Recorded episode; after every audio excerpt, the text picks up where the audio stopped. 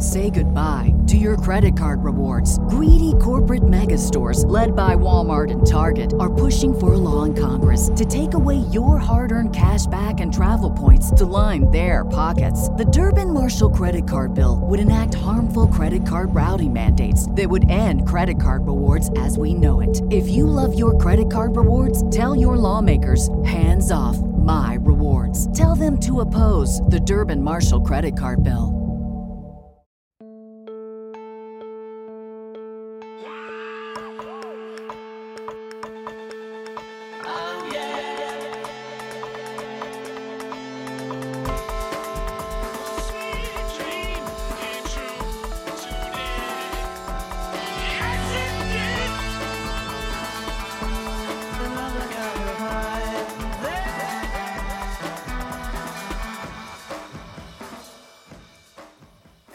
Welcome to One Sweet Dream, a podcast where we explore the dream that was and is the Beatles.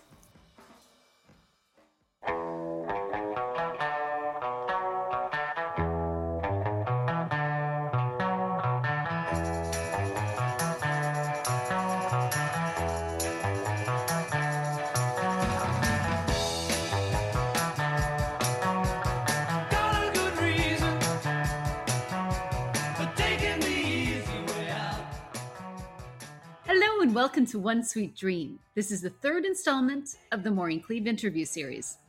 I am your host, Diana Erickson, and I am again joined by Duncan Driver. This time, we shift our focus to John Lennon. This will be a two part episode. This is part one. So, yes, we are going to focus on Maureen Cleave's infamous profile on John Lennon. This is the more popular than Jesus interview, the one that sparked outrage in the US, making the Beatles' US tour a hellish experience, and ultimately undermining the objective of this exercise with Cleave, which was to establish each Beatle as a distinct, complex, and individual entity, countering the images established in A Hard Day's Night.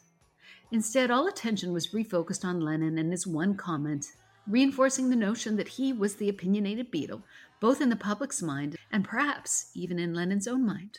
But what was also lost in all of this brouhaha around Lennon's one comment was one of the most delightful and insightful interviews with Lennon from the 60s. He is unusually open and revealing here, full of swagger and charm as he grandstands for Cleave, who is, as always, a brilliant observer sketching a portrait of John that captures his magnetism, vulnerability, and eccentricity. This contemporaneous portrait of John is important because so much of our understanding of this period is informed by what the Beatles said later through a post breakup lens. And this especially applies to Lennon, who is most interested in reframing his experiences during the Beatles era. The John that we find here is sometimes maddening, sometimes endearing, sometimes wildly inappropriate, but always, always amusing. Just to set the stage, the interview with John was the first of the Cleave interviews, so she spends a little bit of time establishing where the Beatles are at at this time before delving into John. This interview appeared in the Evening Standard in March 1966. So, without further ado, I think it's time we jumped into this fascinating interview, going beyond John's one infamous comment to see what else he had to say. And happily, I am again joined by my friend, Duncan Driver. Hello, Duncan. Welcome back.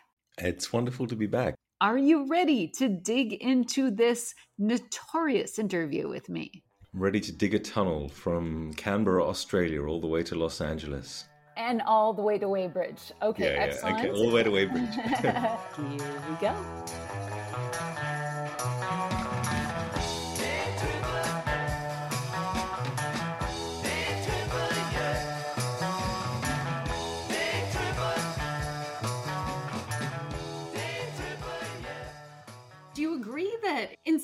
This whole debate around what John said undermined the whole objective of these interviews? Maybe not necessarily in the UK, but certainly in the US. And I think in the long run, you know, in terms of how these interviews have been um, represented in the books, in some ways, the other four interviews have been largely ignored. Yeah, I think because there was notoriety around one rather fleeting comment Yeah. that was made in John's article. It didn't have the effect of creating four distinct personalities. I think maybe that was achieved for John through eh, a means that he didn't intend. He Right. became the kind of focal point, but Yes. it was less here's four individual Beatles. It was more here's John Lennon and here's the other three kind of backing him up and supporting him and defending him. Yes, yes. And then this compounded this idea that he was opinionated and had something to say. But again, when we look at George and Paul, they say things that are equally provocative. They just did not spark the same outrage. And as a result, the image of each Beatle became very um, unbalanced Yeah, or you know, I've never, unrepresentative. I've never made this connection before, but um, a few years later, when John will sing the Ballad of John and Yoko, he's clearly drawing parallels between himself and Jesus Christ. He Yeah. says, Christ, you know it ain't easy, blah, blah, blah, they're going to crucify me. Yeah. I wonder if the seeds of that comparison are in the experience he had with this article and the fact that um, I mean, he is comparing the Beatles as a unit to Christ here. Um, but the way it gets interpreted and taken up and criticized in some quarters, but then supported in others, like you see that that black and white image of a woman standing at an airport with a sign saying "Lennon saves." Yeah, yeah, yeah. Um, I wonder if that um, that could sort of laid the groundwork for this later comparison between himself and Jesus. Well, I think I think you're right that in some ways this probably sparked this complex in Hmm. John. I think this experience was incredibly traumatizing to John, but also it, established the image of John Lennon in the public as the controversial political Beatle. But more importantly, I think that John really internalized the experience and it had a profound effect on his self image. And, you know, it, it created a bit of his view of himself as the truth teller and provocateur, which obviously he really leaned into by the end of the 60s. So, you know, I think it was both terrifying to John, but ultimately maybe also exciting because he realized the power that he had to incite a, a massive reaction. And so uh, eventually he turned it into a positive, you know, Yeah. leaning into this, being provocative about something that was meaningful to him. Yes, and then uh, pronouncements that he would make in the media from then on have this Sermon on the Mount quality, don't they? Exactly, exactly. If the groundwork hadn't been laid and then he and Yoko had started their peace activities, I'm not sure it would have had the same resonance for John himself or for Mm. the world if he hadn't already been notorious and uh, you know for having said something so so provocative. Yeah, I almost feel like when he he writes the Ballad of John and Yoko, he's trying to capitalize on the Oh, 1966 absolutely. notoriety. And I don't know whether he quite did. I think he was probably hoping that the song would have uh, have that notoriety attached to it in the same way, but but kind of didn't. Um, wanting it to be banned.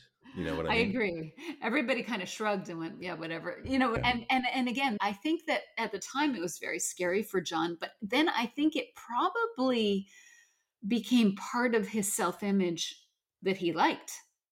You know, that he is this lightning rod truth teller, provocateur, you know? Yeah, it, it would feed your ego to be considered the icon of the band. Yes. Which that kind of uh, intentionally or unintentionally, the effect of the article was to turn him into a, an icon, either to be worshipped or to be smashed.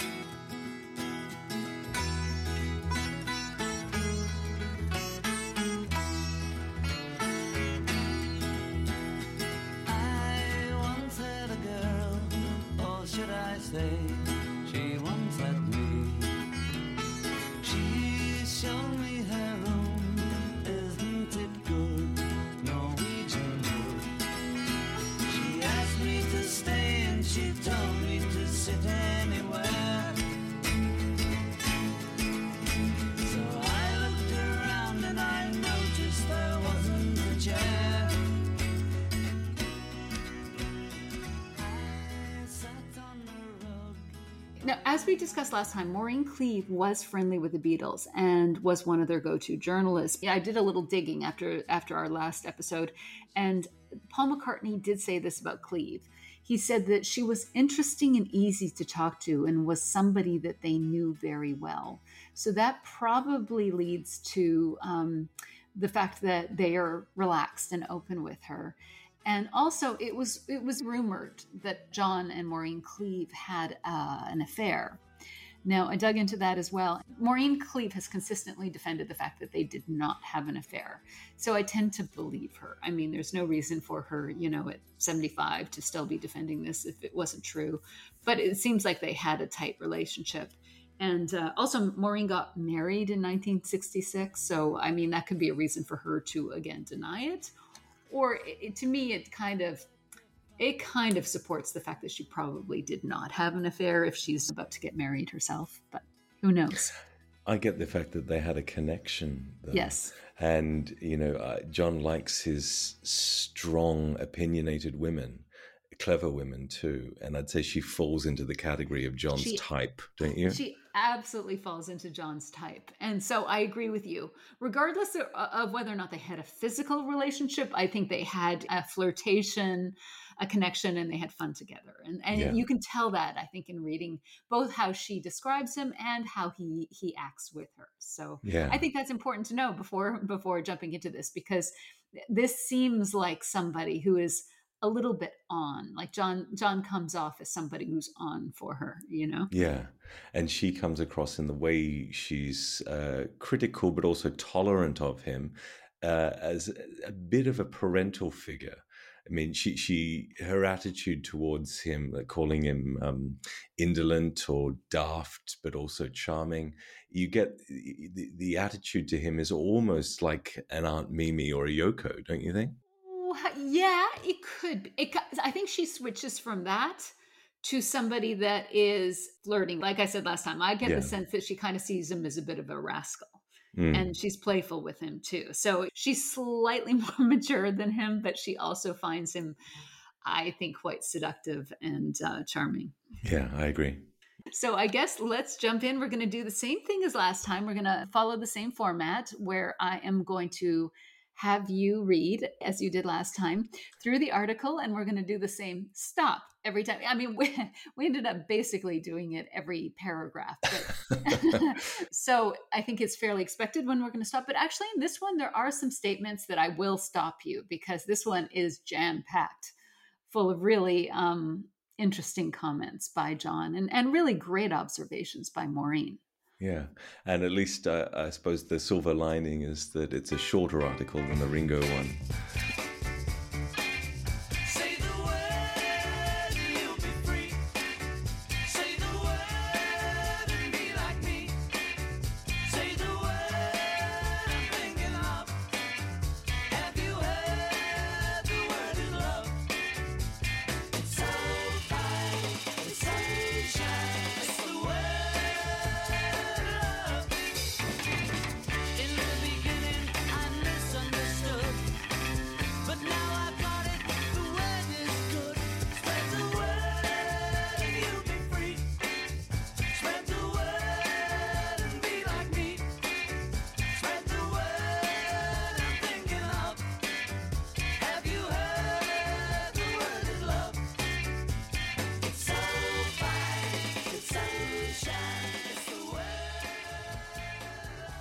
So the article is titled On a Hill in Surrey, a young man famous, loaded, and waiting for something.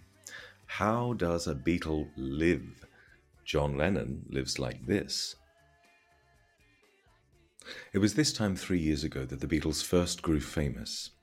Ever since then, observers have anxiously tried to gauge whether their fame was on the wax or on the wane. They foretold the fall of the old Beatles. They searched diligently for the new Beatles, which was as pointless as looking for the new Big Ben. Can I stop myself there? of course. Just a, a quick comment. I find it really interesting that when you look at the Beatles in retrospect, it's tempting to think of 1966 as a bit of a transition year from an old Beatles to a new Beatles that would be announced with the arrival of Sergeant Pepper Yeah. and the growth of facial hair. Um, but this is interesting because she's already talking about commentators having foretold the fall of the old Beatles already before Pepper, looking for the new Beatles beginning, which is a little earlier than than most you know historians after the fact would place it. Um, don't you find that interesting? Yeah, there's two things. One, and I absolutely love this paragraph, as I said at the beginning, that in some ways, she starts more generally here because this is the first of the series, you know, so she's establishing the Beatles as, as an entity before she goes into John. There's the artistic transition of the Beatles, but this is the establishment of the Beatles as a famous artistic group she's establishing the permanence of them is there by 1966 you know, when you watch all those early years of them being asked constantly, and we discussed this in the last episode about how this constant question about when is the bubble going to burst had to have driven them crazy. I mean, it must have made them insecure in some ways. And it was a weird sort of obsession of asking these guys when when they're going to be over. I mean, how the hell would they know? You yeah. know, but it seemed to be this constant game like how can this continue? And so I loved her point that they are not going away whatever happens at this point. The Beatles are the Beatles. Their their fame is beyond question. And I loved her comparison to Big Ben.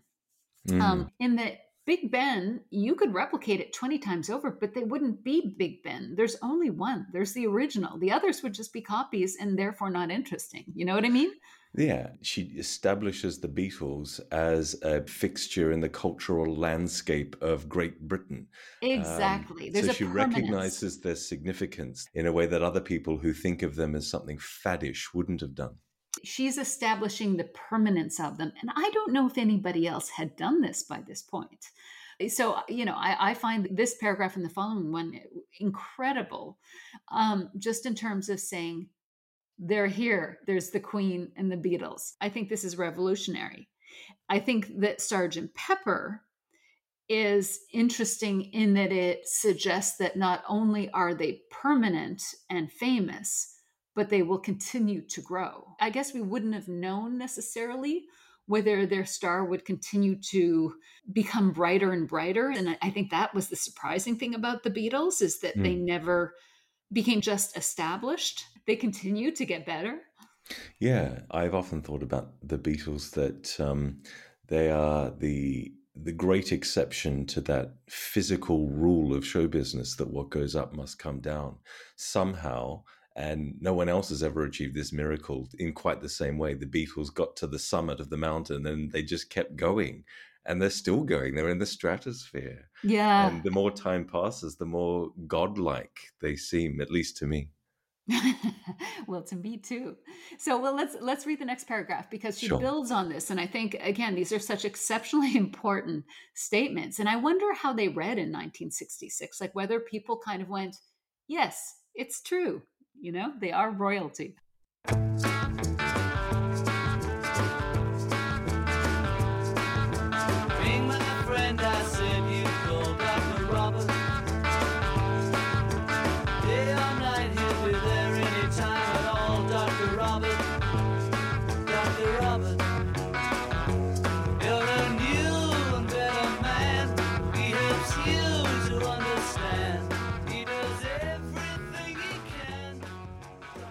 At last, they have given up.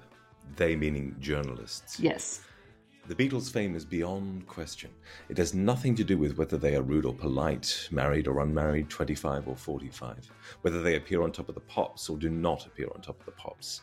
They are well above any position even a rolling stone might jostle for. They are famous in the way the Queen is famous, when John Lennon's Rolls Royce with its black wheels and its black windows goes past, people say it's the Queen or it's the Beatles. With her, they share the security of a stable life at the top.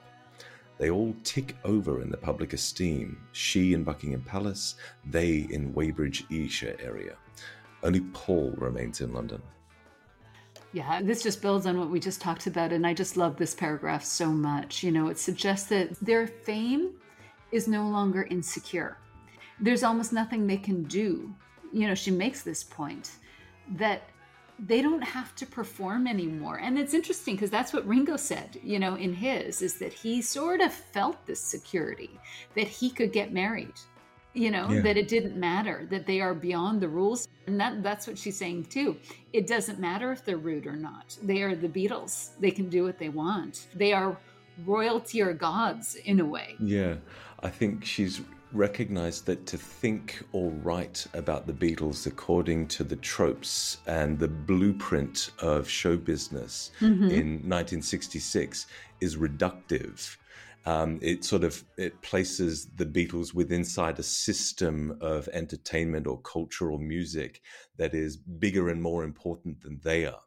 And she recognizes the fact that people who are still doing that have the wrong end of the stick. She's That's right. reminding them that the Beatles are now bigger than the system that you were talking about, and oh, to That's wonder right. whether their new single is going to achieve better than the Rolling Stones in chart positions is to take the wrong view of it. That's right.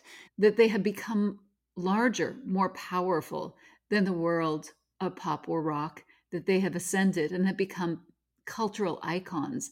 And it really suggests that they have the power now. And I think that's an incredibly important statement because all of these journalists that were wondering when the bubble was going to burst, when they were going to be over, that suggests that the Beatles weren't in control. She's suggesting now that the Beatles have the power.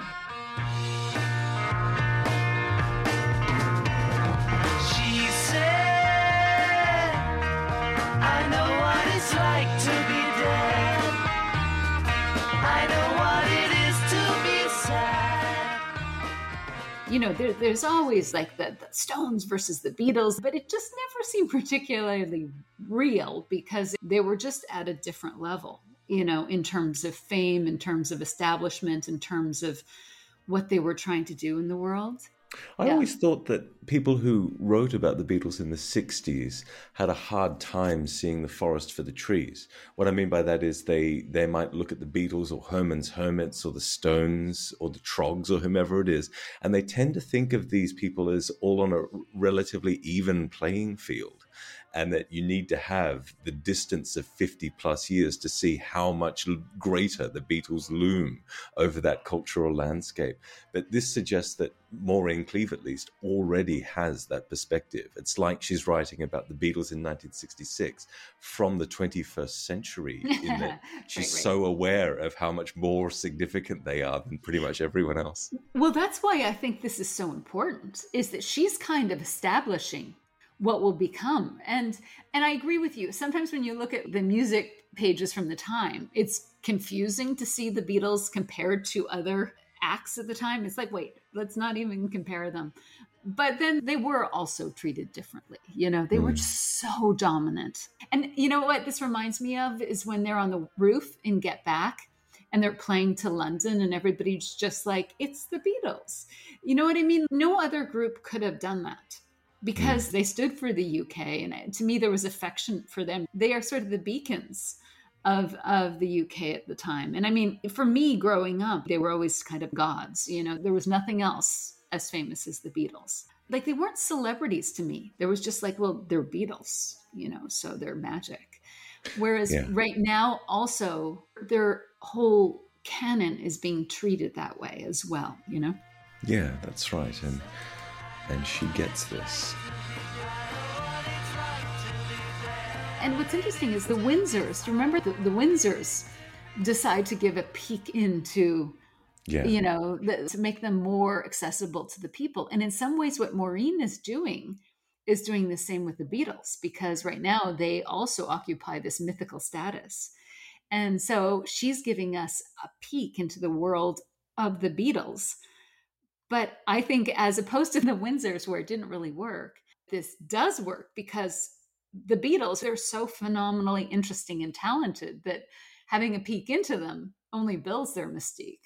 Do you agree, That's or do you, what do you think? I, I do agree, and we've already given one example of that: the fact that John's Christ-like resurrection that would happen few- a couple of years later has its uh, has its seeds sown in this article suggests exactly what you say. This article is not something that demystifies and reduces the Beatles to human status. It does the opposite of that.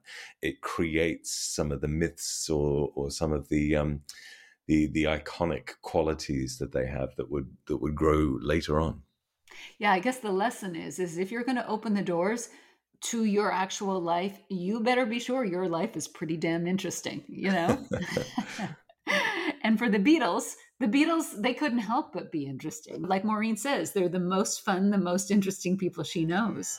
I know. And so, I yeah. know.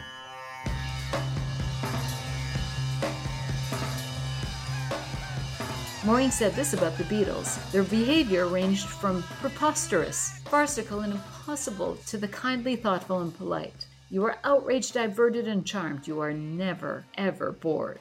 They are interesting. Like when you read this interview about John, John is not very ordinary, you know? No, he is extraordinary in what some ways that are uh, ex- amazing, appealing, that you kind of look up to, and in others that are sort of baffling and you shake your head at a little bit. But you know what? The baffling shake your head at kind of makes him more lovable Mm. Because Yeah. it makes him more fallible and human in some ways, you know, and sweet. Yeah, he, he seems a little bit less spiky and caustic than he might otherwise be. Yes. Yes. And and the interesting thing about this article is it was done before John has developed the spikiness. You know, that's Yeah. one of the things that I find really fascinating about it is John is still open. He's so open, he's so unguarded, he's almost childlike He in the way he trusts Maureen Cleave. Exactly. Um, do we need to talk about uh, five rather laconic and telling words? Only Paul remains in London. well, I would love to, but can we just wait for a couple more paragraphs to go into Yeah, that one? yeah, Okay. sure, sure. It is profound that she makes a note of this. Yes, it is. Another example of how perceptive and uh, revealing she can be. Absolutely. All right, on to the next little chunk. Yes. The Weybridge community consists of the three married Beatles. They live there among the wooded hills and the stockbrokers. They have not worked since Christmas, and their existence is secluded and curiously timeless. What day is it? John Lennon asks with interest when you ring up with news from outside. The fans are still at the gates, but the Beatles see only each other. They are better friends than ever before. Ringo and his wife Maureen Oh, may stop, drop stop, in on John. stop, okay, I'll stop. Yeah, thank you. Um, yeah, th- I think this one is interesting because it establishes the community, the seat of power of Weybridge Esher, Yeah. you know, the court. and the, the court exactly with the three Beatles, and so there's a distinction that this is like the established married Beatles. And they are outside of London, and and it seems like they live in this little bubble, doesn't it? Don't you get a sense that they live in this little Beatles bubble? And Yeah. what's nice is that she ends this paragraph with they are better friends than ever before. So you get this idea of warmth. Yeah, and it, it's it's curious that they want these articles to establish each Beatle as a distinct and individual identity, um, and that works in some ways. But phrases like "they're better friends than ever before" also work to reaffirm the unity of the group. And holding court in Weybridge Esher is another way of of emphasizing that. I think, but I, I certainly take what you say on, and I agree with it. I do like that phrase. Uh, their existence is secluded and curiously timeless. Like the normal laws of physics do not apply to these gods. Well, exactly. And certainly the rules do not apply to them. What day is it? You know, John is saying this, Ringo has a sense of this. They kind of are protected from the world, like the royalty. The, the world almost doesn't intrude on their little bubble. Yeah. You know, this builds the mythology of the Beatles because it expands who they are. It makes them more interesting. And yet it reinforces this fact that they are this incredibly tight community and family, you know? Absolutely. and that they live in this very rarefied world that sounds amazing actually where you know you don't have to be worried about anything Yeah, I do like John asking what day is it, and then he, uh, she talks about news from the outside. It just makes me laugh. I can imagine John saying, "What news from the outside world?" that is vaguely interesting to him and vaguely not you yeah, know? that's right. and it's actually it is quite opposed to john lennon in 1970 who was very much in the politics of the time this is a john who is actually quite happy to be apart from it you know Yeah. Ringo and his wife Maureen may drop in on John and Cyn. John may drop in on Ringo. George and Pattie may drop in on John and Cyn. And they might all go around to Ringo's by car, of course. Outdoors is for holidays. I think to me, the most interesting element of that paragraph is who's conspicuously absent from it. Every Beatle and every Beatles spouse is mentioned except Paul and Jane. You just don't seem to be part of this little community. Absolutely. This little society that she's talking about is made up of the, the three Beatles and their spouses. And yet Paul drove up to Weybridge regularly to write with, you know, that Paul talks about this, about hmm driving up all the time. So Paul is present, but what he's not present for is the day to day, the the the playland of the day to day. They watch films. They play rowdy games of Buccaneer. They watch television till it goes off, often playing records at the same time. They while away the small hours of the morning making mad tapes. Bedtimes and meal times have no meaning as such. We've never had time before to do anything but just be Beatles, John Lennon said. Pause there. Sure. I mean, this is just building on what we, we said before. I love reading this. It sounds so groovy and 60s, and I just picture them playing music and taking LSD and dancing and, and, and sort of just having the play that they really had not had for the past few years. Don't you get that sense? Yeah, and just as you say, uh, the rules don't apply to them. That's there in the fact that they don't follow a standard pattern of sleeping, waking hours, No, or exactly. meal times. John will talk later about not having the slightest idea what lunch is. That that's that's seeded here. That meal times have no meaning as such. They eat when they're hungry. That is all. Exactly. There's something very free about their existence and fun and and childlike in some ways, or young, just young. Yeah, yeah. that I love. Yeah, I'm intrigued by this statement of John's. We never had time before to do anything but just be Beatles. I, I- uh, like, I almost want to be critical of it. I, I want to say, isn't that what you're doing now? You're just being, whereas before you were doing so much. Being a Beatle meant showing up to concerts, it meant performing, it meant recording, it meant having to go to receptions, it meant having to give occasional speeches. Now you get a chance to just be over this three month period. Is he saying we're not being Beatles? We're just being, I don't know, John Lennon, Ringo Starr, George Harrison. Yeah, it's a really interesting comment. Every time I read this profile, I stopped at that because I do think the notion of being a Beatle is deeply imprinted and internalized by all of these guys. You know, I, I know some people would debate about George, but I, I would I would argue that they are Beatles at the core. That's how they see themselves. So this idea of we've never had time before to do anything but just be Beatles is a curious statement for John Hmm. but I do think that he probably means it in the way that you mentioned it as as the performance element of it. And I think it may be tied to what Maureen said at the beginning that you know that they've been working so hard to become to be famous, to be the Beatles, and now they can just relax a little bit. You know, mm. I I think I think that that's what he's suggesting is now they get the opportunity to explore Beatle John.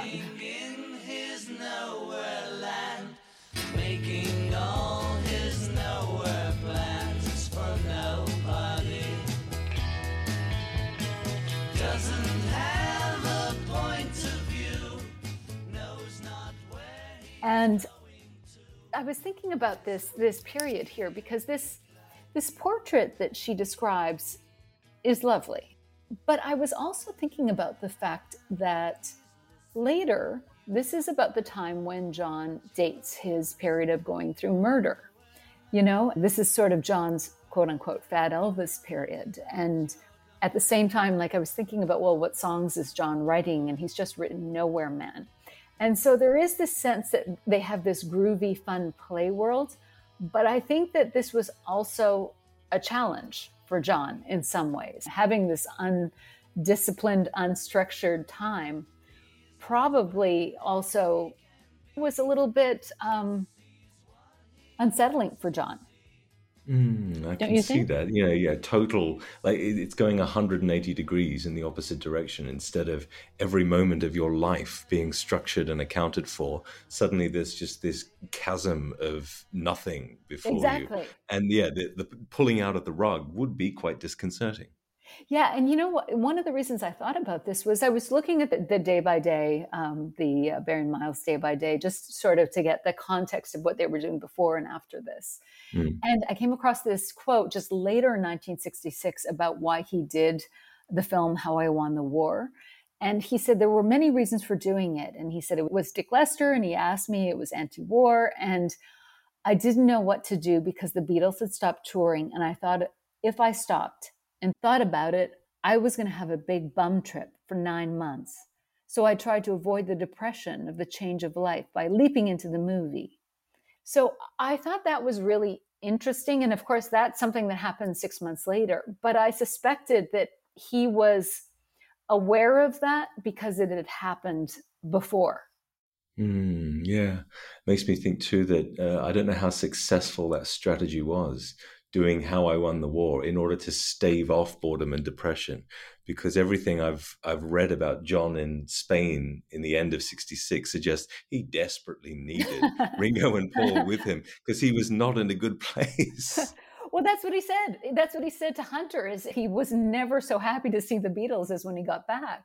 And that's Yeah. the thing that, that he says about the film is the thing I remember is that Dick Lester had more fun than I did, meaning Mm. he did not have fun. exactly. But it just it just hit home to me that John didn't want a repeat of perhaps what he was going through at this time.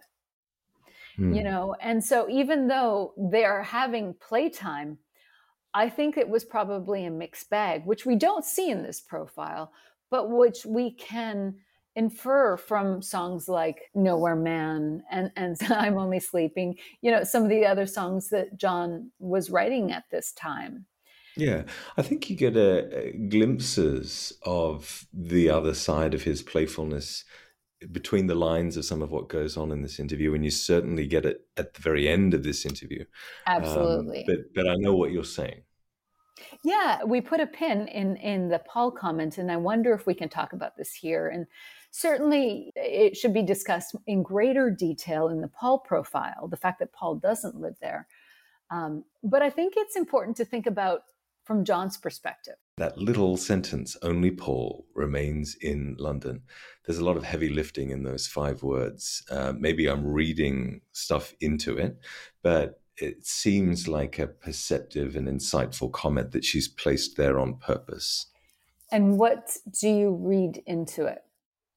Um, the fact that, uh, all right, let's say um, the three of us are siding with Allen Klein, you have to as well, is the crack in the Liberty Bell. Mhm. Maybe Paul remaining in London in 1966 is a, a, a little minor version of that, the crack in the wishing bell, perhaps. yeah, well, it certainly reflects Paul's independence or his uh, willingness to be independent because this was his choice. You know, as we'll discuss in the Paul profile, he talks about this being his choice.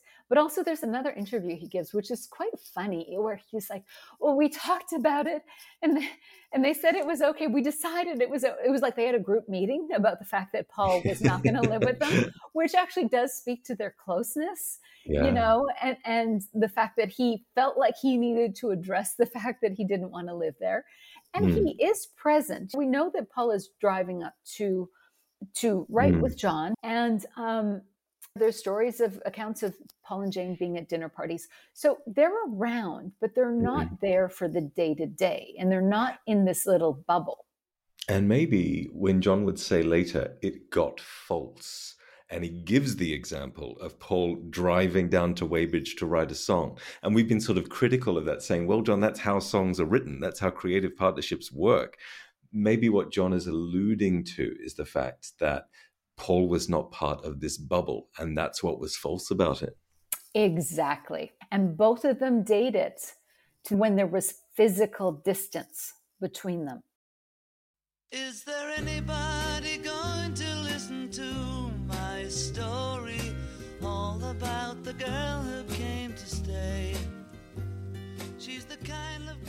So he's in this little bubble.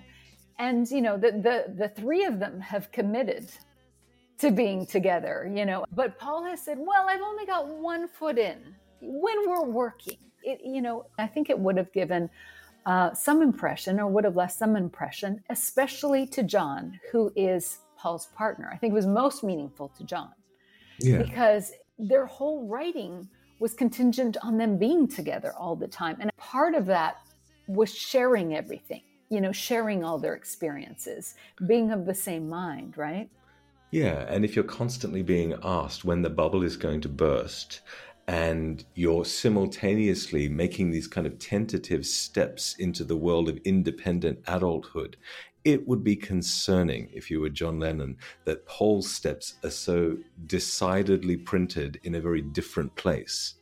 Right, exactly. And I think that there were seeds of insecurity that were sown here. I think that the song yesterday uh, was the beginning of, of an issue between John and Paul, as well as John's own issues. You know, John begins to have some insecurities in 1965, but I think this may be compounding some issues, and they're still very tight. So I don't want to suggest they're not very tight, but Paul making the choice not to be would have said something.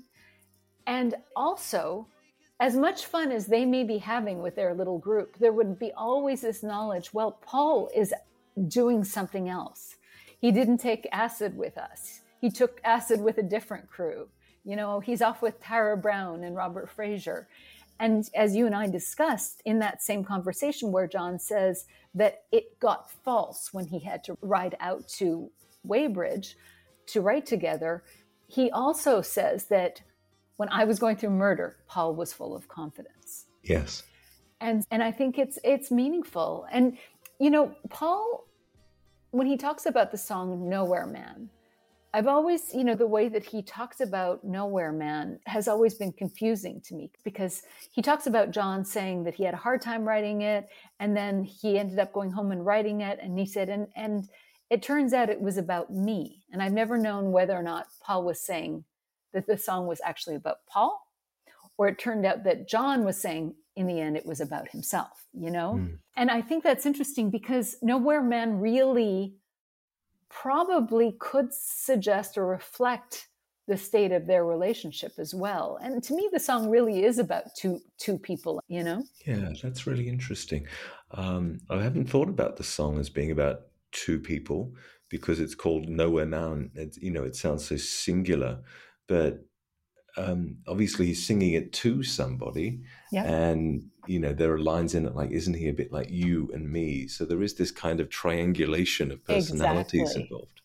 Exactly. And and and he's saying, Nowhere man, please listen. You don't know what you're missing. Yeah, Like, yeah. There is a sense and and because you know the fandom, the authorship has always underestimated the relationship between John and Paul. I suspect that they've underestimated how much John and Paul speak to each other. And so, and it could be just about John and the you and me, could be him and the general public, but it also could be about John and Paul. Because, as you've said, the isn't he a bit like you and me suggests there is a he, you, and me. There is somebody else, the public, and John. Mm, yeah. I mean, I'm not trying to sell anyone on this idea. I just get the sense that there is another person in this song because to me, there is some frustration baked into the line. He's as blind as he can be, just sees what he wants to see. Um, Nowhere, man, can you see me at all? Which could be John talking to himself. But willful blindness is most associated with Paul. As he can be, just sees what he wants to see.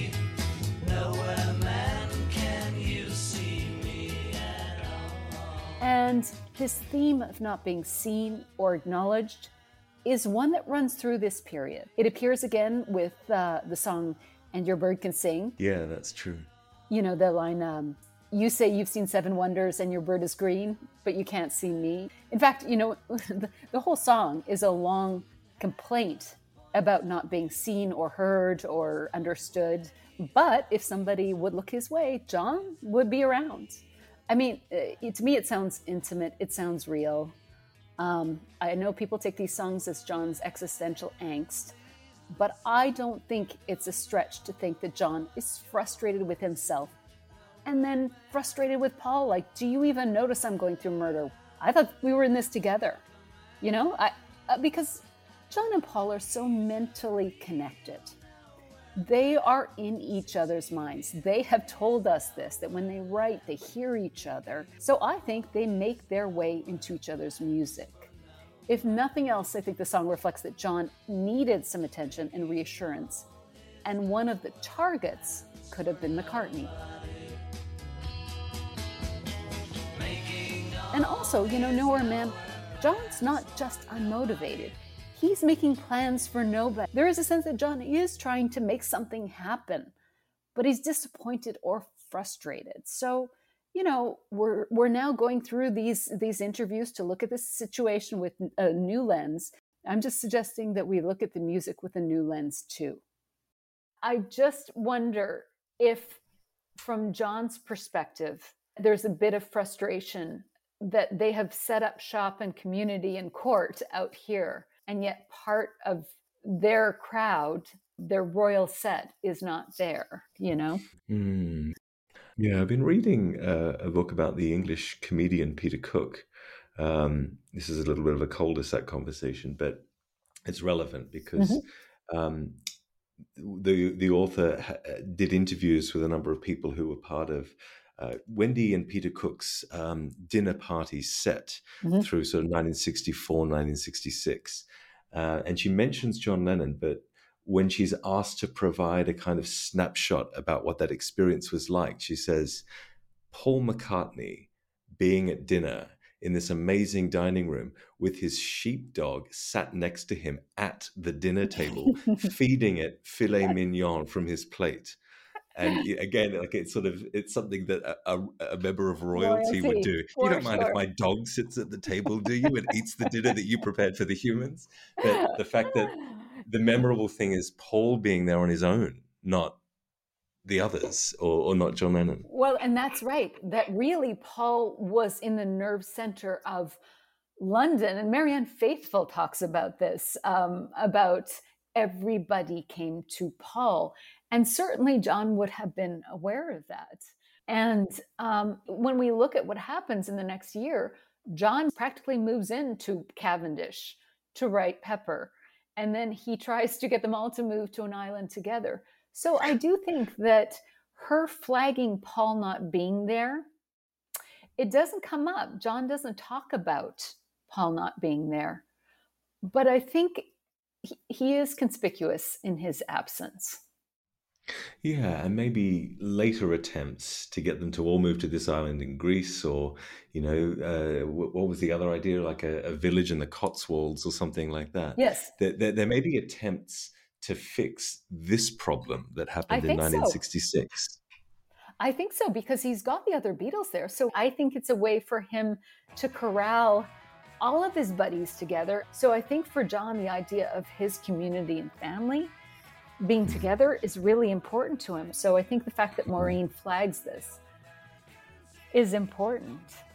I mean, totally. it, it's probably it's probably important that Paul was in London too, because one sort of gets the sense that maybe this bubble could have floated off um, and been disconnected from sort of the nerve center of London if Paul wasn't there, you know? Hmm. Yeah. No, I think it's only for the betterment of the group's creative enterprise that Paul was soaking up the atmosphere of swinging London.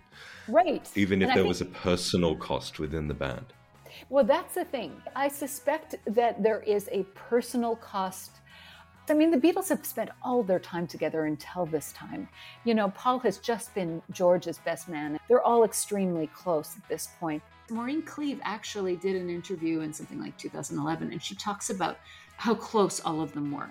Uh, I did think in those days, certainly they liked each other tremendously. I think they were really good friends. And she says specifically, Lennon and McCartney were also extremely close. Uh, obviously, they were the most important part of the group. Um, but they were, I think, very, very fond of each other. And um, very funny together. And, and uh, I think they really liked each other. Yes, they did. This is when I think Paul and John begin to have problems. Like, this is when Paul comes out with uh, Eleanor Rigby. And there's that little upset where he throws it out to the crowd. And John is still talking about, he's still upset about this 10 years later. And when he's writing She Said, She Said, George is the one who stops by. So I think this is the seeds of some issues, some underlying issues and dynamics between Lennon and McCartney. He is much the same as he was before. He still peers down his nose, arrogant as an eagle, although contact lenses have righted the short sight that originally caused the expression. Okay, Just stop. one comment about that. I like the idea of him peering down his nose, having watched a lot of footage of John Yes. giving interviews. I know exactly the look that she's talking about. That um, that that seems so regal, doesn't it? Peering down his nose from a throne-like vantage point. And the, the idea of an eagle, that actually, that to me is such a brilliant image as well. John Lennon can sometimes look slightly eagle like, because he does kind of look down. You know, there's something perfect about that. And I like the fact that she both acknowledges that this trait of his comes from actually something that wasn't born of an arrogance, it was born of short sightedness Mm. but it is also true to him, which softens it a little bit. You know what I mean? Like if she just said that he was arrogant as an eagle, it would be a little off putting. But the fact that she says that it comes from a deficiency of not being able to see, Mm. it, it makes it a part of his vulnerability and a part of his actual personality. Yeah, that's true. Um, I was laughing earlier because I thought there is something slightly avian about John's physiognomy. That's what I mean, his His nose. nose is quite beaky. It and is. Do, do you remember in the, there's that um, studio footage of him in 1980, which he wanted destroyed, but some there's a, there's a bit of it that remains, and the reason he wanted it destroyed is uh, when he watched it, he said, It looked like a fucking bird." And he, he does. But that's why I think the peering down his nose, arrogant as an eagle, is actually an image that characterizes John Lennon. You know, it's Yeah. almost like a caricature of him in a perfect way. Very clever, Maureen. You know, Very right. clever. Um, where does it go from here? Second verse, same as the first. I'm Henry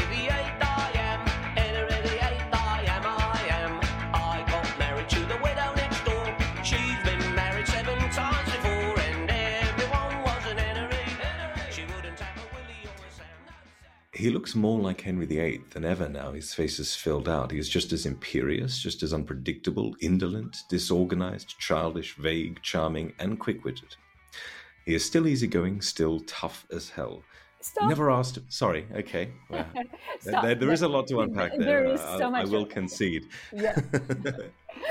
yeah, this is one of my all time favorite descriptions of John. I, I mean, it's so affectionate, yet so astute. Um, you know, she captures the maddening contradictions that make up John, you know, his imperiousness, Mm. his childlike helplessness, his toughness, his ease, his wit. Um, like, it, she captures the fact that he's a force of nature. But I think most importantly, she captures his regal nature, you know? yeah. And this comparison to Henry VIII is so perfect. and Yeah, it's it's a good one. always stayed with me because John does have this haughtiness, this swagger, this self centeredness. Often in the Beatles world, John is positioned as the king. And there is this imperiousness and comfort with being in this position. What do you think? I agree. I, this and a couple of other bits a little later on remind me of what somebody said of, I think it was David Bowie, but the, the point was long before he was famous, he was already acting as though he were famous. There's that idea that, you know, you, you manifest what you want and you behave in a way that accords with where you want to be, and eventually it will come true. Um, there's a sense of that in this, isn't there? There is, except with John, I don't know if it was an act. I suspect that John always believed he was special. And that's what I get from this is that John Lennon believes like there is part of him that loves to be special. Oh, yeah. And that is very comfortable with this. John knows how brilliant he is, he knows how creative he is. The only thing is that calling him Henry VIII or the King elevates him over the Beatles. Mm-hmm. And in some ways, the public perception of the two of them is is different because Paul is the antithesis. You know, Paul kind of would hate to be called a king, you know, because that's just not Paul's personality. And so I think that society kind of reflects how they themselves behave. Yeah, I know what you mean. Like calling John Henry VIII almost, uh, you know, if, if, you want to complete the analogy, then Paul becomes a kind of Anne Boleyn like figure, beheaded Ex- by the statement, I want a divorce. exactly, exactly. And that is how they are treated. Or else, Catherine of Aragon, who bored him, it puts all the power in John's court. Yeah. I don't think that John Lennon sees Paul McCartney as Catherine of Aragon or as Anne Boleyn, because I think the way that John sees Paul is as an equal king. It's like yeah, if John an equal is, but rival monarch. Exactly, exactly. That, that Paul is um, Louis the Fourteenth. You know, I know they're they're not contemporaries, but this is how I believe that John and Paul see each other as equal monarchs. In my opinion, I think that John thinks that they are all son son they are all royalty, but that he yes. and Paul are co-kings. Don't you think? The Sun Kings. Exactly, exactly. Uh, you know, as I said, this is one of my favorite descriptions of John because I like the fact that this is John with swagger. And as we said, this is John before he's spiky. And so this is John cocky, flirting, and peacocking for Maureen. And I love that side of John. But there is this other very soft, very loving, very vulnerable side of John that I don't think he really shows. It, it shows in little bits and pieces throughout this profile. And she kind of ends on that note. So uh, I think she does intuit it a little bit. But that's the other side that is not really applicable to the Henry VIII uh, analogy.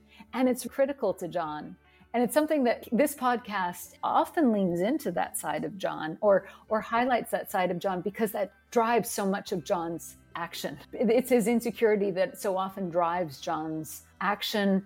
It's, this is more the John of action and this regal side of John. Yes. That, that people love and i love it too but this other side is present too and i think to me knowing that other side exists actually offsets and enhances the Henry VIII because Henry Absolutely. VIII is not that lovable, really. He's an asshole, really. Yeah. well, just because he cut off seven seven women's heads. exactly. And so it's a great comparison, but I think at the same time, it's also misleading because there is this other very vulnerable side of John that exists too. And it's not just the downside, it's this very loving and soft side of John that everybody who's close to John remarks upon, you know? Yeah, I was just about to say that Paul has, has banged on about it a lot in interviews. John was actually a very vulnerable man. Um, but yeah, it, it, seems to be, no matter how many times he says it, it's not one of those remarks that people roll their eyes about and go, oh, here he goes again.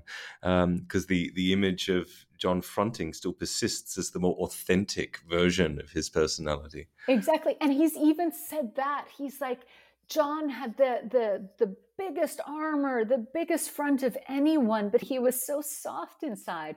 And I think the thing is, is that John, with his armor on, is so amusing. You know, he's so likable. And I also don't think that's fake. You know, this Henry VIII, self centered John that's eccentric. And um, is entertaining is true. It makes me think of the fact that John in 1980 said something like, half of me thinks I'm God Almighty, the other half of me suspects I'm a loser. So I think this idea of, you know, him being like Henry VIII, part of John believes that. And that's key to part of John. But part of John is very needy and does not believe that, you know, and I think that that's kind of where the analogy is not true, you know. Yeah. As you said, like John needs things. He needs people. He needs to be bolstered. He needs his community. Well, maybe the key difference is he does genuinely care about uh, at least his little circle of Beatles, and he sort of jealously guards and is maybe a little bit possessive of them. Mhm. But he also needs them around him. He needs that support, as we were saying. You know, it's when the, there's the lack of physical proximity that he starts to go, you know, a bit wobbly as a result. And I- don't know that Henry VIII is quite the same. I don't know that he has quite that same desperate need for the intimacy of his um, fellow royals. exactly and actually i pulled i pulled a quote from um, pete townshend that i thought was actually um, apt.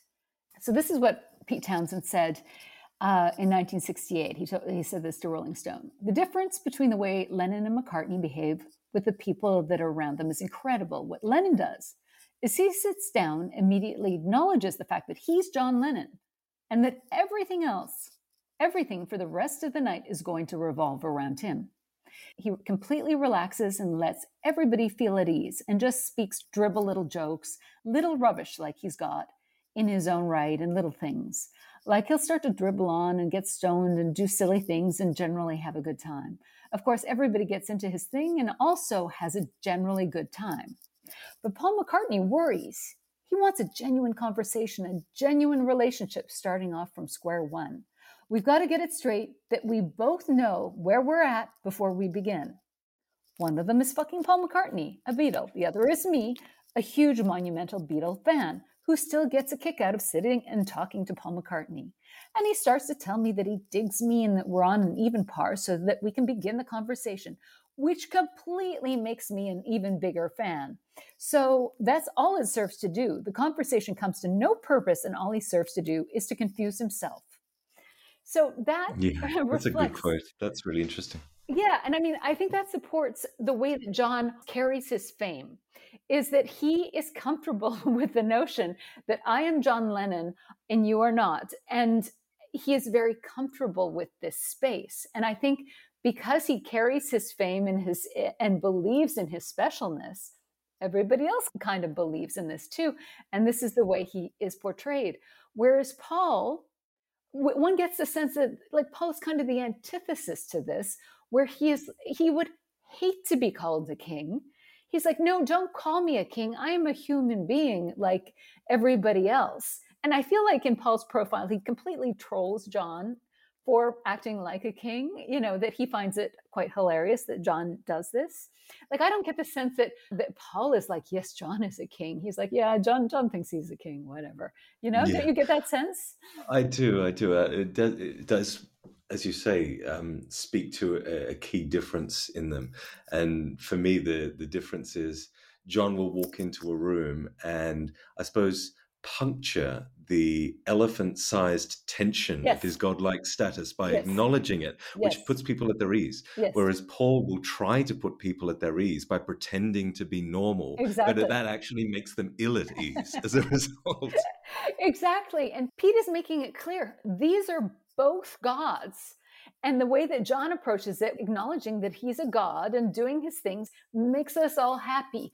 Paul, on the other hand, pretends that he is not, and that confuses everything and makes things way more complicated. The only thing I was thinking about that is ultimately John's position is very lonely. You know, if he establishes that I am John Lennon and you are not, and he, according to everybody around them, thinks his only equal at this point is Paul McCartney, it's kind of a lonely place to be. And one can see why Paul is is trying not to be at that position and he's saying like look no no no no we're all humans we're all people we're all cool which also doesn't really work so you get the sense why both these men end up just really missing each other, you know? Yeah. Because they are extraordinary, you Yeah, know? and how, how perceptive Maureen is to recognize that their close knit friendship is integral to their ability to function. Right. And, and she makes this point that nobody is as much fun as them. Nobody is as interesting as them. Yeah. Right? So, And when I said earlier about um, how when you see the Beatles interacting with each other, it, it's a sort of platonic ideal of friendship. Part of Yes. the reason for that is that they seem to be such equals. There's a kind of yes. flow of Yes. conversational repartee that doesn't belong to any one of them more than the others. Yes. Um, and that speaks to the fact that this is the Beatles. It's not Long John Silver and his band of moondogs in the background. No, it wasn't. And so I love this idea of John as Henry VIII as long as we we give a kingdom to each of the Beatles.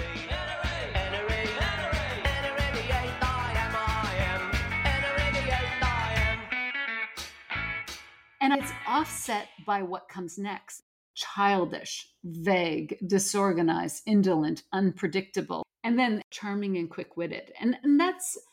That's again, you know, some of this arrogance is so offset by the fact that John wants to have fun and he is so funny.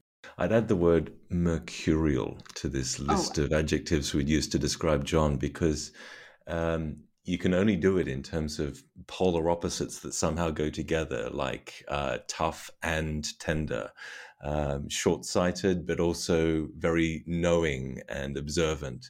Um, and so, you know, every time you think, I, I can fix John Lennon with this comment, I understand the nature of his character, it's Yes. this Yes. you can also find a, a John Lennon who i i elides away from that, who is elusive and who can demonstrate something completely different to what you think you just pigeonholed him as.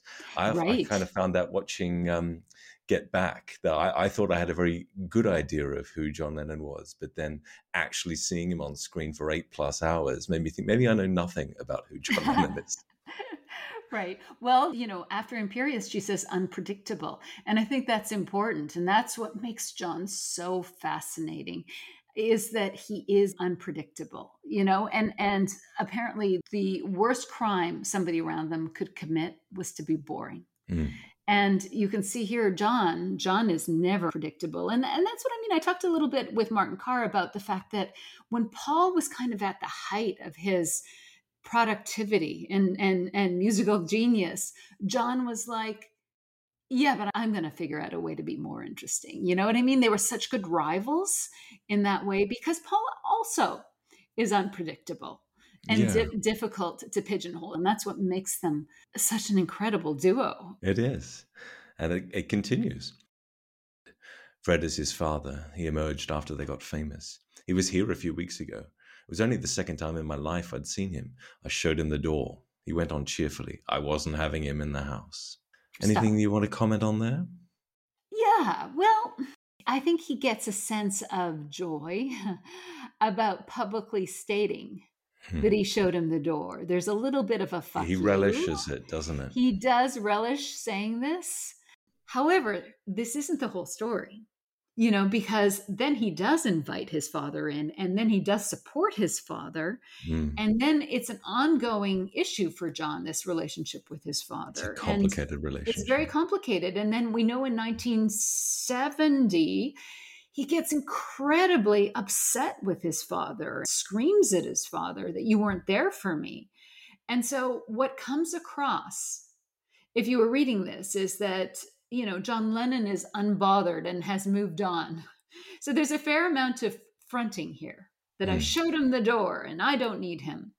And yet, Yeah. this isn't the truth, you know? No, that's right. If he was unbothered and uh, carefree about his father, he wouldn't have brought his father up in conversation or have been disappointed that Maureen Cleave didn't bring him up. exactly. You exactly. didn't ask about my dad, which suggests he'd already told her that his dad might be entering the scene at some point. And this is where I find John so transparent and childlike. This he's like Mm. bursting to say this, you know. Yeah, absolutely. His enthusiasm is undiminished and he insists on it being shared.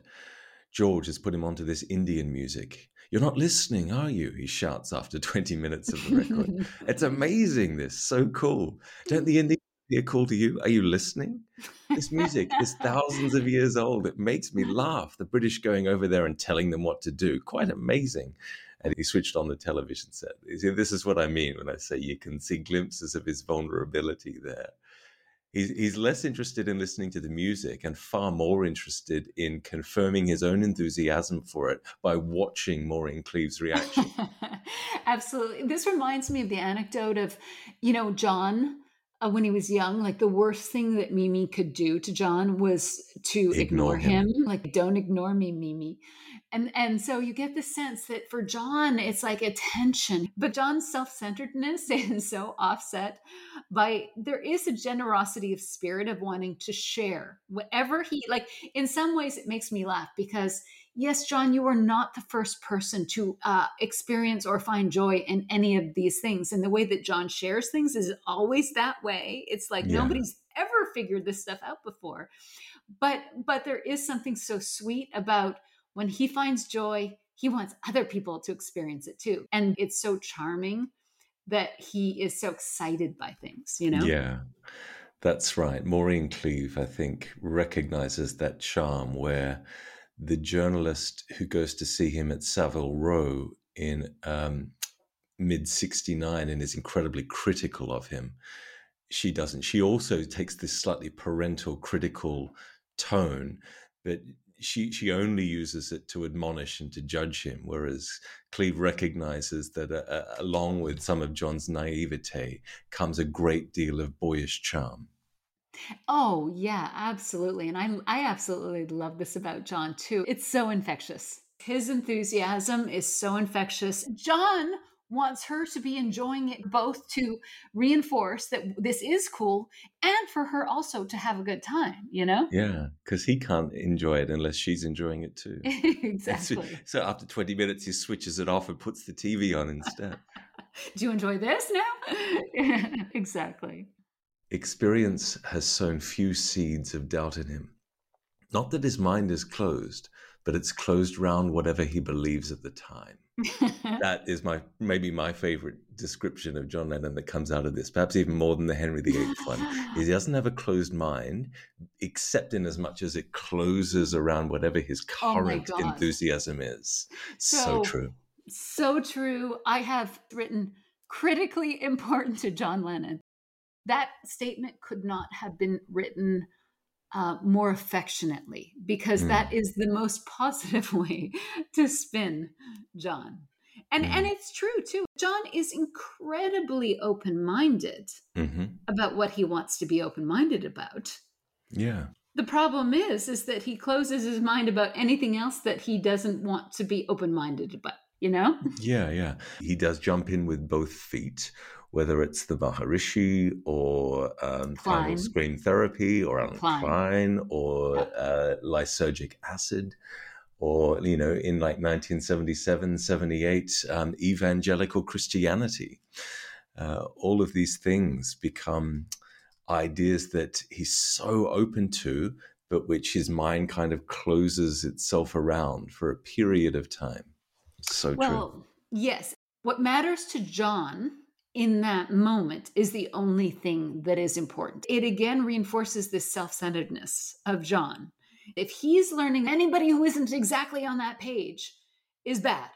You know what Yeah, I yeah, mean? yeah. Or if he, at that moment, if he is convinced that Allen Klein is going to save them, then anybody who doesn't believe that is an idiot. And he is close to the idea that maybe he's wrong.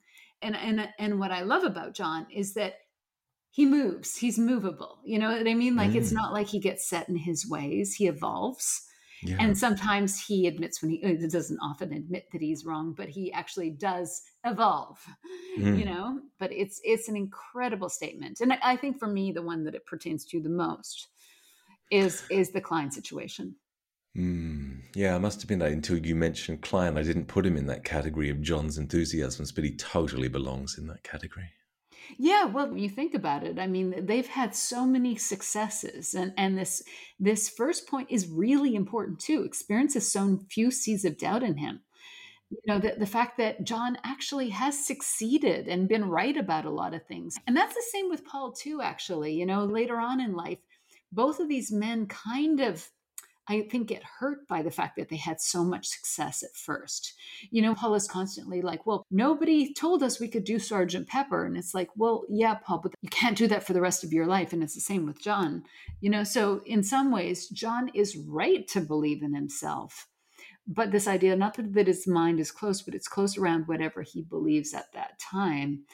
She makes different points about George that George can be very close minded, but she says that George is very immovable, you know, mm. where hmm. you get the sense that John at that moment is immovable, but then he does move. Yeah, that's right. It also reminds me of that popular belief that um, I don't know, John is a sort of a, a, driving force or an ideas man, the, the generator of the Beatles' energy, and Paul is this container into which it's put. This suggests that it's more complex than that. If John's mind is incredibly malleable, uh, and can close around and support and contain and yes. whatever he believes in that time. John is the container as well, don't you think? That's right. That's right. And if you look at this period, Paul talks about like he's out in the world bringing these ideas to the group. And then I think that what John is able to do is to champion these ideas, like we just talked about in that paragraph before, is that his enthusiasm is contagious and he champions it. Like whatever he learns, he goes on blast. And it's like the greatest thing in the world. John goes big in whatever he's on. So I agree with you. And I love that point. And that's why they're so hard to define and why I bristle so much about trying to codify what each of them is, you know? Yeah.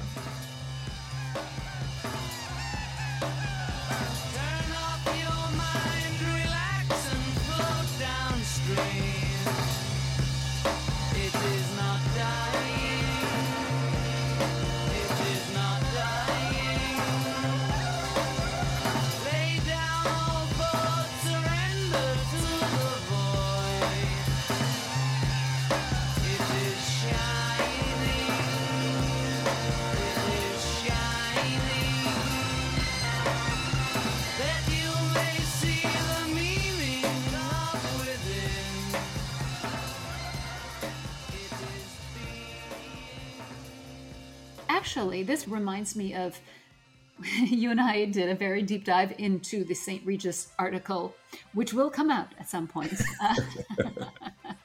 it will come out. It's just it will so come out big. at the same time as uh, Carnival of Light is released.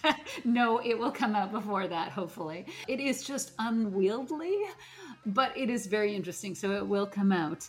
But one of the things in um, that interview is that John and Yoko talk about George being very close minded. Mm. And I found this interesting is thinking about that article and and what I find sometimes frustrating about John and Yoko is they make the point that, well, George is very smart about fashion, but he's very close minded. And Paul, you know, they said Paul is very smart, but he doesn't want to know. And so they kind of position themselves as the fountain of truth and open mindedness. But in some ways, you know, that I always find them very close minded to everything that is not on their radar at this mm. point. Like they're yeah. not trying to understand what Paul and, and Linda are doing. You know, they're, they're very close to that. They're not trying to understand where George is at at that point. So I do think that this statement is really important about John too, is that John can be very laser focused and close minded to anything that he's not interested in at that mm. moment. You know what I mean? Yes, I do. He can be uh, intolerant and dismissive of whatever doesn't match his enthusiasms at a exactly. point. Exactly. Exactly. Okay, onwards to this very important statement. Okay, here we go which in some ways is the, the part of this interview I want to talk about the least. Me too. This is okay. the least interesting. Well, Excellent. Maybe we can just Perfect. read it and move on. We'll see. Christianity will go, he said. It will vanish and shrink. I needn't argue about that. I'm right, and I will be proved right. We're more popular than Jesus now. I don't know which will go first, rock and roll or Christianity.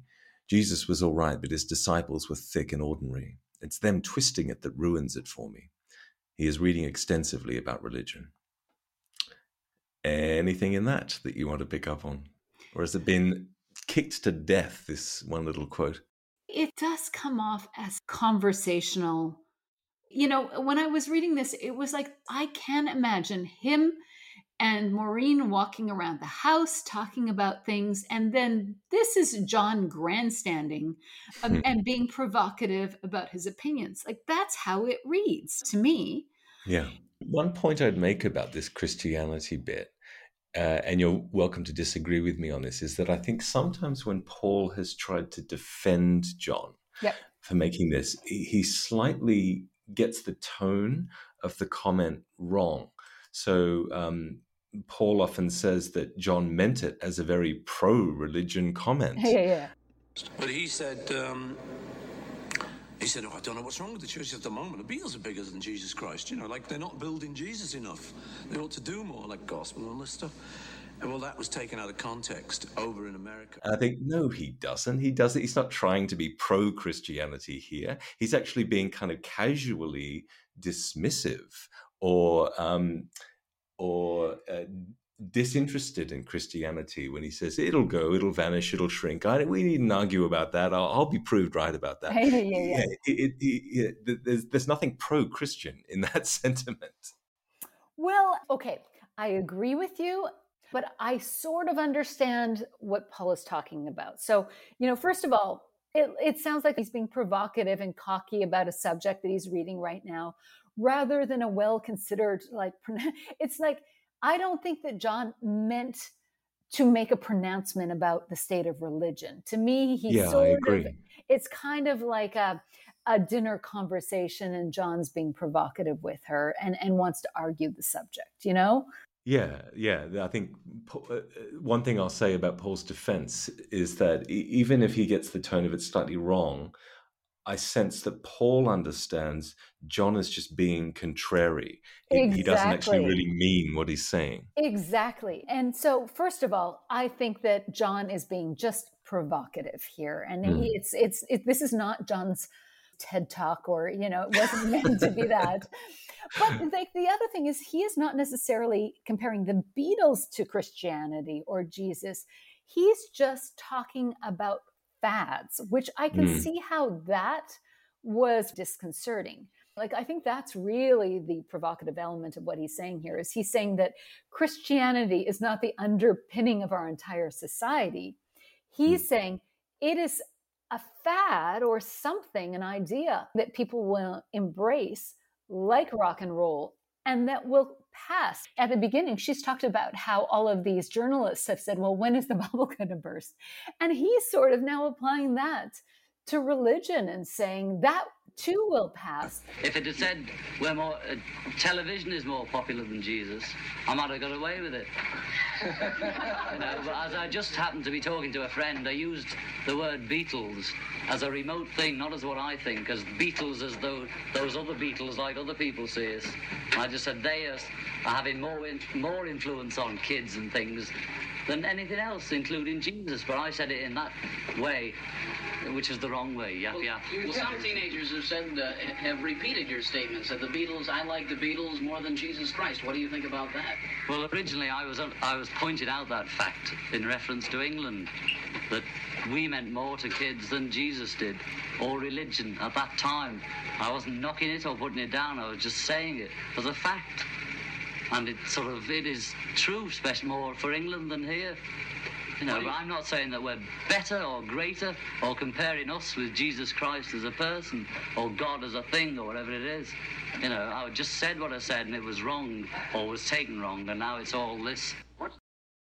And I think that that was the really scary, unsettling element of what he's saying here. Not that the US actually reacted to that. You know, they seem to be reacting to the arrogance of comparing themselves to Jesus, which frankly he did not do. No, I completely agree. I think we are probably saying the same thing if we're coming at it from slightly different perspectives. I agree that he's he's um, conceiving of Christianity as something faddish, and that's what I mean when when I criticize Paul for claiming that John is being pro-Christian here.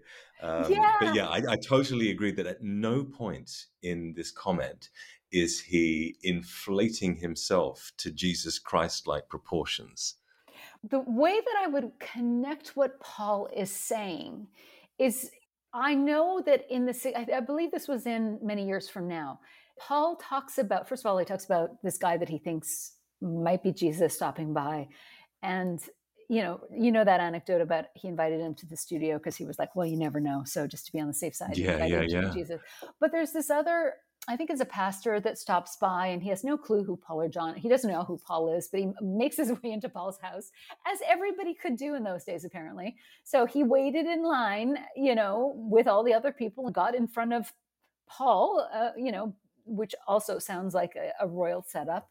You know, he got his um, his minute with Paul, and he put forward this, his desire for the Beatles to come and appear in, you know, to his congregation and and i guess the point was that he thought that the beatles showing up would make religion more interesting. And paul said no we we won't do that. And and the guy sort of backed off and said oh i'm sorry to have bothered you. And he said well it's it's not that we won't do it. It's that we don't believe necessarily. We're not sure we believe which did have integrity. But i think his point was but you should make it more interesting. Like that seems to be what Paul was saying is that we are not going to do that.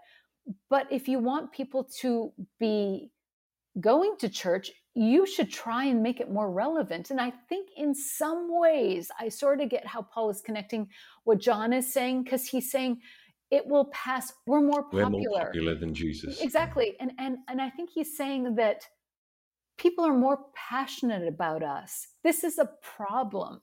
And that's where I see it as sort of connecting to what Paul is saying is that I think John is saying we're more popular than Jesus. You need to do something because it's going to pass. And and I I don't think he's weighing in one way or the other about whether it's a good thing or a bad thing that it will pass. But I do get underneath that. There's the sense that it's not interesting enough. People aren't passionate enough about it. You know? Mm, yeah. No, I, I, I'll concede that happily. Maybe that's all that needs to be said about this little section, though. it's had yeah. too much emphasis over the years. Yeah. I mean, the thing is, this whole profile is littered with relics of John's interest in religion. So this was said lightly and in passing. But I think that John does have a genuine interest in religion and in Christianity. You know, in the 70s, he re embraces it, he wears a cross. So it's kind of unfortunate that I, I think John is much more thoughtful on the subject than it necessarily comes across here, you know? Yeah, part of the problem of the the slight flippancy or the lightness of the comment yes. makes it seem as though he's uninterested yes. in the subject when he's there's evidence in this article that he's deeply interested in exactly exactly and so it rings true like when he said that he wasn't anti-religion that was true you know and so it must have been very frustrating to him because it really was taken out of context. The, it's the just the thick disciples twisting it that ruins it for me. exactly. Although this hit a nerve in the US, this wasn't anticipated to be the really provocative statement. You know, the, this this blew up when it was published in Datebook but they led with a picture of Paul on the cover and they led with Paul's comment about racism. It was the mm. top comment. Mm. And so, you know, the fact that this hit a nerve, I don't know why it did. I don't know if it was timing or if it was John's actual persona that led people to pay more attention to what he said. But it very well could have been Paul that was in the hot seat about what he said because they anticipated clearly from the way that they positioned it that Paul's comment on racism in the US was going to be, you know, the more provocative. The lightning rod for the, criticism. The yeah. Exactly. Yeah. Exactly. And it's it's I think it's reasonable to say that by this point in sixty six, the press or popular culture or something is looking for reasons to tear strips off the Beatles. Yep. And so they, they found one in what John Lennon said about Christianity. Exactly.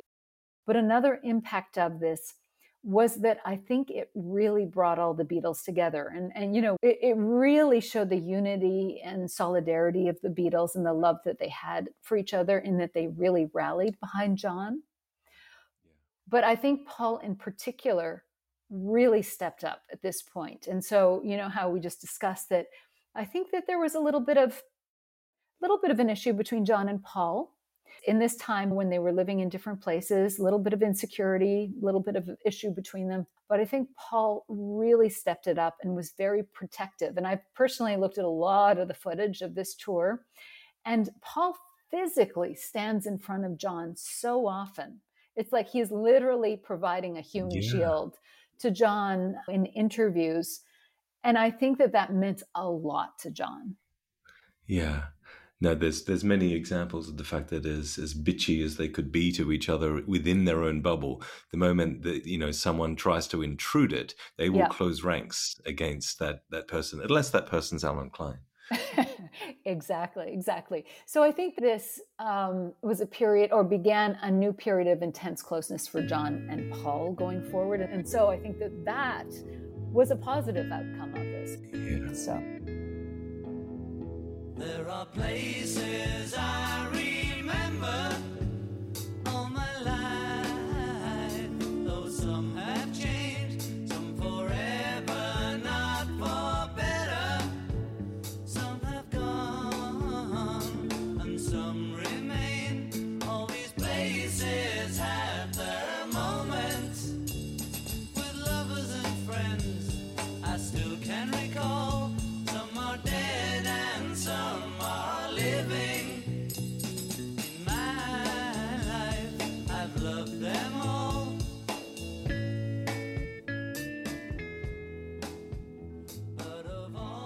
He is now 25.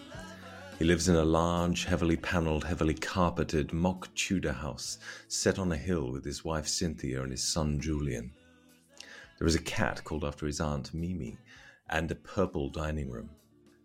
Julian is three. He may be sent to the Lycée in London. Seems the only place for him in his position, said his father, surveying him dispassionately. I feel sorry for him, though. I couldn't stand ugly people, even when I was five. Lots of the ugly ones are foreign, aren't they? it's like Ringo with his pigs. All the worse. Oh my god. um, okay, so um, do you have anything to say about this? Um, well, because of all we've said about the way John's mind closes itself around things, I'm, I'm tempted to to read her description of his house almost like it's an extension of his mind, heavily paneled, heavily carpeted, closing itself around him in this kind of bubble like way, this impenetrable way until he decides to open the door. True. So there's two things. Julian is three. He may be sent to the Lycée in London. Seems the only place for him in his position. Again, this idea of if John sees himself as royalty, it's like that extends to Julian. He kind of treats him like the Dauphin as well. Yeah. You know, her word dispassionately instead of Mm. empathetically, you know, like I wanted my baby to be, you know, it's kind of like, well, he is the son of a king.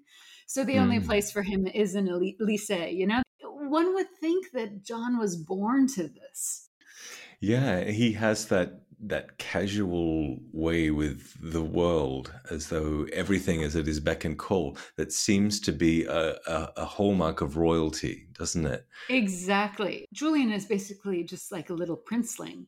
And then his second line, oh my God, in the light of how much he raged against everybody in 1968 that, you know, had anything to say about Yoko, which i- was absolutely racist and horrible, John is just as bad here, Yeah. you know, saying that I couldn't stand ugly people even when I was five. Lots of the ugly ones are foreign, aren't they? It's just like, oh my God, John, you say, oh, you're saying this to the country.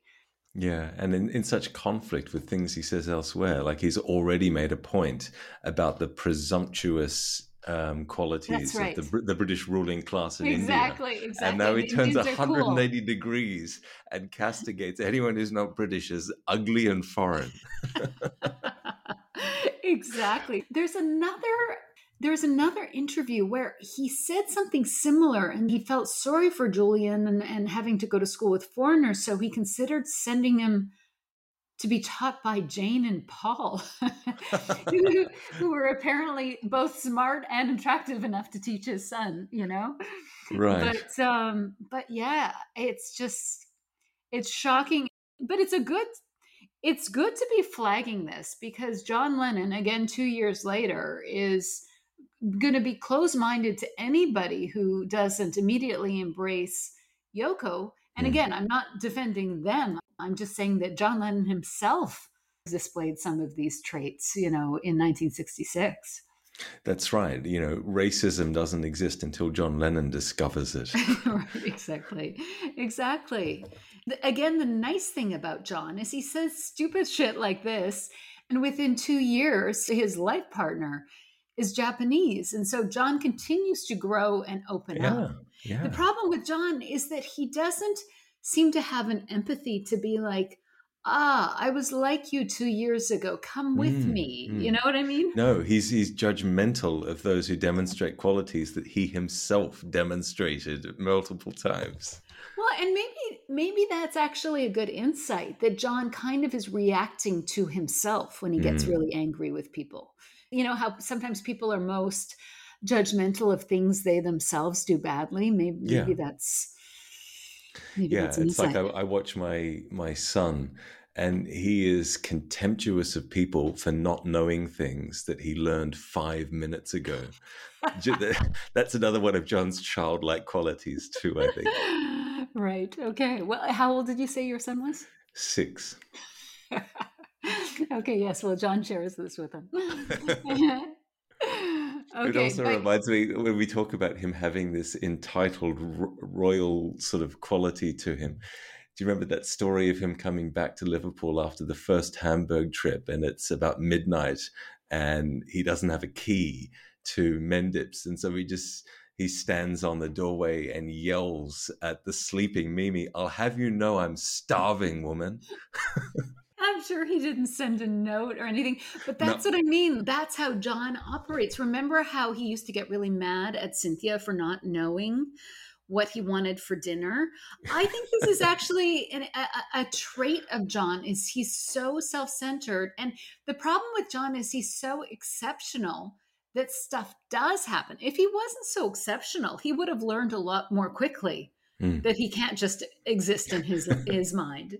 You know what I mean? But he because he is, he has people who are willing to do things for him. Yeah, But I also think this feeds into John and Paul's problem. When John talks about going through murder, which does start at this point, and he's like, Paul was was full of confidence. I think that John also rages about the fact that Paul doesn't know. Hmm. And so this self-centeredness kind of is a big problem in his life. Totally. We did a speedy tour of the house, Julian panting along behind, clutching a large porcelain Siamese cat. John swept past the objects in which he has lost interest. That's Sydney, a suit of armor. That's a hobby I had for a week, a room full of model racing cars. Cyn won't let me get rid of that, a fruit machine. In the sitting room are eight little green boxes with winking red lights. He bought them as Christmas presents, but never got round to giving them away. They wink for a year. One imagines him sitting there till next Christmas, surrounded by the little winking boxes. uh, um, okay, so first of all, I just have to comment on Julian. I mean, Mm. it, it- it makes me laugh because the words she uses, panting and clutching, a, not a stuffed animal, like a highly inappropriate toy, a large porcelain Siamese cat, is you get the sense that Julian is of secondary concern. Mm. And like we said last time, Julian is around. Like J- Julian is so cute. He's like desperately following his dad around. You know, there's something really Yeah. sweet to that. And it's not like John doesn't like him to be around. You know, he's around and John's fine with him being around. But he, you sort of get the sense that it's secondary. Like John is not. Yeah. Because if he was most worried about Julian, they would be going at Julian's speed rather than Julian panting Well, that's And- right. you know, he would have a stuffed animal rather than a highly inappropriate porcelain, probably figure, you know? No, uh, John gives the stuffed animal to Ringo. Um, but yeah, I, do know exactly what you mean. A lot of parents talk about how when the child is born, um, it's no longer about you; it's about them. Yeah. Uh, but you don't quite get that sense here. It's still very much about John. I always think that when I get to the end of this article and he's talking about how I'm not I'm not staying in Weybridge. This is just a bus stop. I don't have my real house yet. I thought maybe it's more appropriate to talk about not just you but the rest of your family as well at our house. exactly, exactly. But we can be a bit judgmental, but John's 25. He probably was way too young to Yeah. have a child. That's so you true. know, and and as we said last time, I get the sense that John is a loving father. I think the problem is John is too self-centered still Hmm. to actually give Julian the attention that he probably requires. Nevertheless, Julian is around, and, and it's a cute addition to the scene. Is John such an eccentric? Which the rest of this paragraph really describes John, in my mind, from the 66 67 period, especially 67, John with his like eccentric little mustache, which I love, taking LSD, sitting in a room full of boxes that flash writing i am the walrus that i, I find so intriguing and interesting mm. Are the little light boxes a reference to a Magic Alex creation? I think so. I think that that is the first mention of of Magic Alex. They Yeah. mentioned that in Get Back, right? Remember George explains that. Yeah. Well, it's entirely appropriate then that Ma- Magic Alex would guarantee the boxes to last for a year, but they're already starting to break. Exactly, it's March, by the way. Ye- Yes. and it's and it's so funny that John buys them for people and then never actually get, gets around to giving them to people. Ringo seems to buy all these things and enjoy them, whereas John, you get this sense of filling a void, like John's running to fill Mm, something. mm. I like this for a day, and then I like this for a day, and then I moved on, and now I have a house full of things that I don't that don't work, and oh my god, it's like a fun fair in here, you know? Yeah, like he's John is the coyote chasing after the roadrunner, but every time he, he catches him, he doesn't know what to do next. It's like there- there is an episode of, of that cartoon where he does catch the roadrunner, and then he holds up a sign saying, "You always wanted me to do this. What do I do now?" That's John having got all of the things he thought that you know would fulfill him. Right. Instead, you get insanity, the house littered with things. She uses the word restless in this, and and Ray Connolly, who wrote a book uh, on John and spent a lot of time with John, actually called uh, it a restless life. Like that was the name of the book. And you do get the sense that John is buying these things to be fulfilled, you know, and he's just acquiring things. It's not doing the job, right? Mm, that's right. Yeah, I could I could reference a lot of French philosophy here. You re- you read Jacques Lacan? He has have, this extraordinary um, theory about the uh, the objet petit a, which he defines as the object of desire, which is always in its disappearing mode. It's Yes. like you know the um, the the Asprey leather bound um, goods or the pair of shoes or the dress or whatever it is you want. It's always the object of desire when it's behind plate glass in the shop window. But when you actually buy it and take it home, it seems to have been robbed of whatever quality made you desire it in the first place.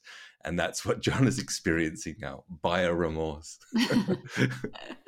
it's true. And I think that this was with a lot of things in their life. You know, John talks about the ease of being able to have women when they Mm. get famous. Like all of a sudden, all of this is accessible to them. And so then it's finding, well, what actually will fulfill me? Yeah. Although shopping, again, from May Pang's book, she um, provides detail about how much joy John and Yoko get from shopping. This is a a a, lifelong habit of theirs that Yeah. that brings them joy. And certainly, I mean, I must say, I I, I appreciate his love of shopping. Yeah. Yeah. Me too. It's one of his humanizing qualities, isn't it? Yeah. The thing is, is that this list of things that she mentions here, like like I said, in '67 and going onwards, like John's very into fashion, but this list of his acquisitions are so weird it, it does actually create the idea, the, the sense that John is highly eccentric, right? Yeah, that's right. He's just buying the. He's amassing this um, John Soane's like Museum of Objet d'Art, none of Exactly, which none of which actually does anything. that's very funny. The idea of like the Museum of John. yeah, Yeah. yeah.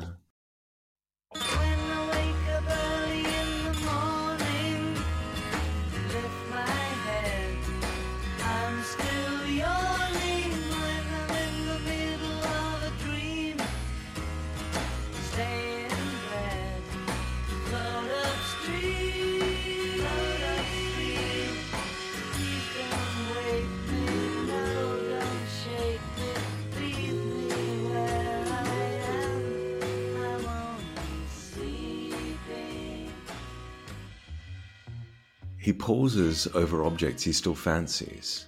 A huge altar crucifix of a Roman Catholic nature with IHS on it, a pair of crutches, a present from George, an enormous Bible he bought in Chester, his gorilla suit. yeah, the giant Catholic iconography. Um, what, what do you think the crutches represent? Are they are they a, a, a in joke of some kind? I don't know because I, like it, it, it could be given you know their horror, especially John's horror of all the people around them in their concerts. So hmm, maybe. especially the fact that it comes from George, it makes me think it's a joke. Yeah. On the other hand. John's so weird that who knows? He may have always wanted a pair of crutches, so I don't know. I have no way of judging. What do you think? Yeah, I, I can't figure it out either. I, I I did some looking around because it's it's a little bit later. I think it's June '66. Dylan releases a song called Fourth Time Around, which is often taken to be uh, a nasty parody of Norwegian Wood. And one of the lines in it is, I never asked for your crutch, now don't ask for mine, which people think is quite a pointed um, line about the Beatles sort of taking part of Dylan's aesthetic. Um, but the timing isn't right. The song wasn't released yet, so it can't be a reference to that. Oh my God. Talk about egos. Yeah, I don't know. I do think all of his Christian iconography around his place is interesting. Does does reflect a deep-seated and ongoing curiosity, an obsession with the subject, if nothing else, you know? Yeah, anyone who pursues truth like it's some sort of holy grail has that religious or, or devotional impulse in him, and John is certainly not exempt from that. Well, I mean, and and man, like I said, he doesn't um, he doesn't walk away from religion. He re-embraces it in the seventies. you That's know? right. Okay, so the gorilla suit is something I want to talk about, but but please read the next paragraph first. Okay. I thought I might need a gorilla suit, he said. He seems sad about it. Uh, I've only worn it twice. I thought I might pop it on in the summer and drive around in the Ferrari. We were all going to get them and drive around in them, but I was the only one who did. I've been thinking about it. If I didn't wear the head, it would make an amazing fur coat with legs. you see. I would like a fur coat, but I've never run into any. Don't worry, John. I know a Japanese artist who can tell you where to buy fur coats. Exactly. And eventually you'll have a whole room for them. That's right. Do you know the Dakota? Uh. They apparently had a fur room. Yes, that's right. Um, and Elton John rewrote the lyrics to Imagine to reflect this. Uh, imagine six apartments. I wonder if you can. One is full of fur coats. okay. I love the gorilla suit so much. It, it, it is so representative of so many things to me. First of all, what what an eccentric and weirdo J- John is that he wants this gorilla suit. But the, the fact the fact that he wants them to do it together Yeah, is the important part. Like John, as much as he lives in his own little bubble, he wants the other Beatles to be with him. If he's a king, there's three other kings, or if he's a prince, he's got there's three other princes. And he wants them to play. In the song Real Love, John talks about his plans and schemes. I mean, this is just John plotting. And John doesn't give up. He comes up with Greece. Let's all move to Greece and live in that house that he, with John especially that he thought that they would all move out there and then they'd all play together and then he found himself actually quite alone in his place when he isn't going for dinner somewhere you know what mm. i mean like a little bit isolated you get the sense that he's like, I was into this. I was the committed one. Yeah. I'm the only one that actually did this, you know? And it's this his grand schemes for them playing around. And maybe the gorilla suit was them being able to go, well, his idea of them being anonymous, although that probably would not have made them anonymous. Yeah, But- that's interesting. yeah. That that's almost revealing of the way uh, of a difference in um, John and Paul.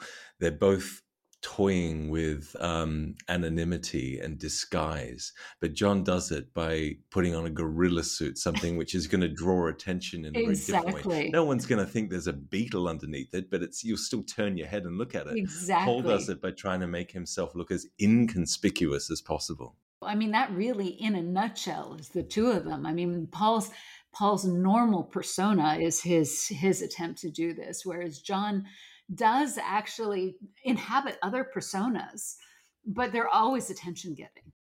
I also like that this is also revealing of John's impractical, unrealistic side, especially when he, his fantasy is not just having the gorilla suit, but driving around in it. And you think maybe with someone who has has your issues with with vision, putting on a gorilla's mask, which is going to limit your vision even further, behind the wheel of a Ferrari is not a good thing. I laughed at that too. It's like, okay, John, you can't even drive the Ferrari, never mind in a gorilla suit. But you know, these were his grand grand schemes. There was a, an interview with George who talked about the fact that he and John used to race their Ferraris, but he used to drive really slowly because he was so worried about John, John in his Ferrari because he couldn't see. So, but John has these beautiful dreams, and again, it's it's so telling that he wanted them to do this together. He wanted them to have fun and play together, Yeah. you know. And then it's such a sad statement. I was the only one who did. Mm. And then and then he's been thinking about it. Like he spent some mental energy on this. So I've been thinking about it. And if I didn't wear the head, it would make an amazing fur coat.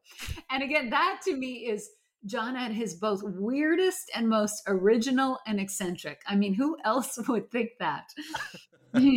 That's true. A fur coat with legs. It's such a strange way of thinking about the body part of a gorilla suit. but he is also somebody who got married in a human hair coat. So Oh, so God. John is a weirdo. And but the also the amazing thing about John is he is an original. Like I mean the way John's mind works is just like mm. because he doesn't really know how things work. He just is free to play with like well that would be an okay fur coat, I guess a full suit fur coat. But it's yeah, funny. you when we were doing the Ringo episode, you were talking about how John's view of the world it's almost like he's an alien having been dropped on planet Earth. yes. And that that's an example of it. An alien would look at a gorilla suit and say, "Why does your fur coat have legs?" exactly or or an alien would say why wouldn't it have legs exactly. Yeah. yes i guess it's interesting to think of the fact that he really didn't have the opportunity to experience running around london in the way i think i kind of take it for granted how much paul probably learned Mm. being with the ashers but also john's just such an original too S- Totally. this is where I get a tinge of I get the sense that John wants a playmate. Hmm. Wh- You know, like he's got a house, you get the sense of John sitting in his room with his blinking lights and looking at Sydney and then, you know, getting into his gorilla suit all by himself and then thinking, I'd like to drive, but I can't really drive. John is up for fun, but except when he goes to Ringo's and when they're doing coupley stuff, that, that John sort of needs a playmate. yeah. Well, he has a, a three-year-old one right there. If only he would turn around and play with him. yes, and maybe that would be better than the porcelain Siamese cat for Julian. Anyways, okay, onwards. One feels that his possessions, to which he adds daily, have got the upper hand. All the tape recorders, the five television sets, the cars, the telephones of which he knows not a single number. The moment he approaches a switch, it fuses. Six of the winking boxes, guaranteed to last till next Christmas, have gone funny already. His cars, the Rolls, the Mini Cooper, black wheels, black windows, the Ferrari being painted black, puzzle him. Then there's the swimming pool, the trees sloping away beneath it. Nothing like what I ordered, he says resignedly. He wanted the bottom to be a mirror. It's an amazing household, he said. None of my gadgets really work except the gorilla suit. That's the only suit that fits me.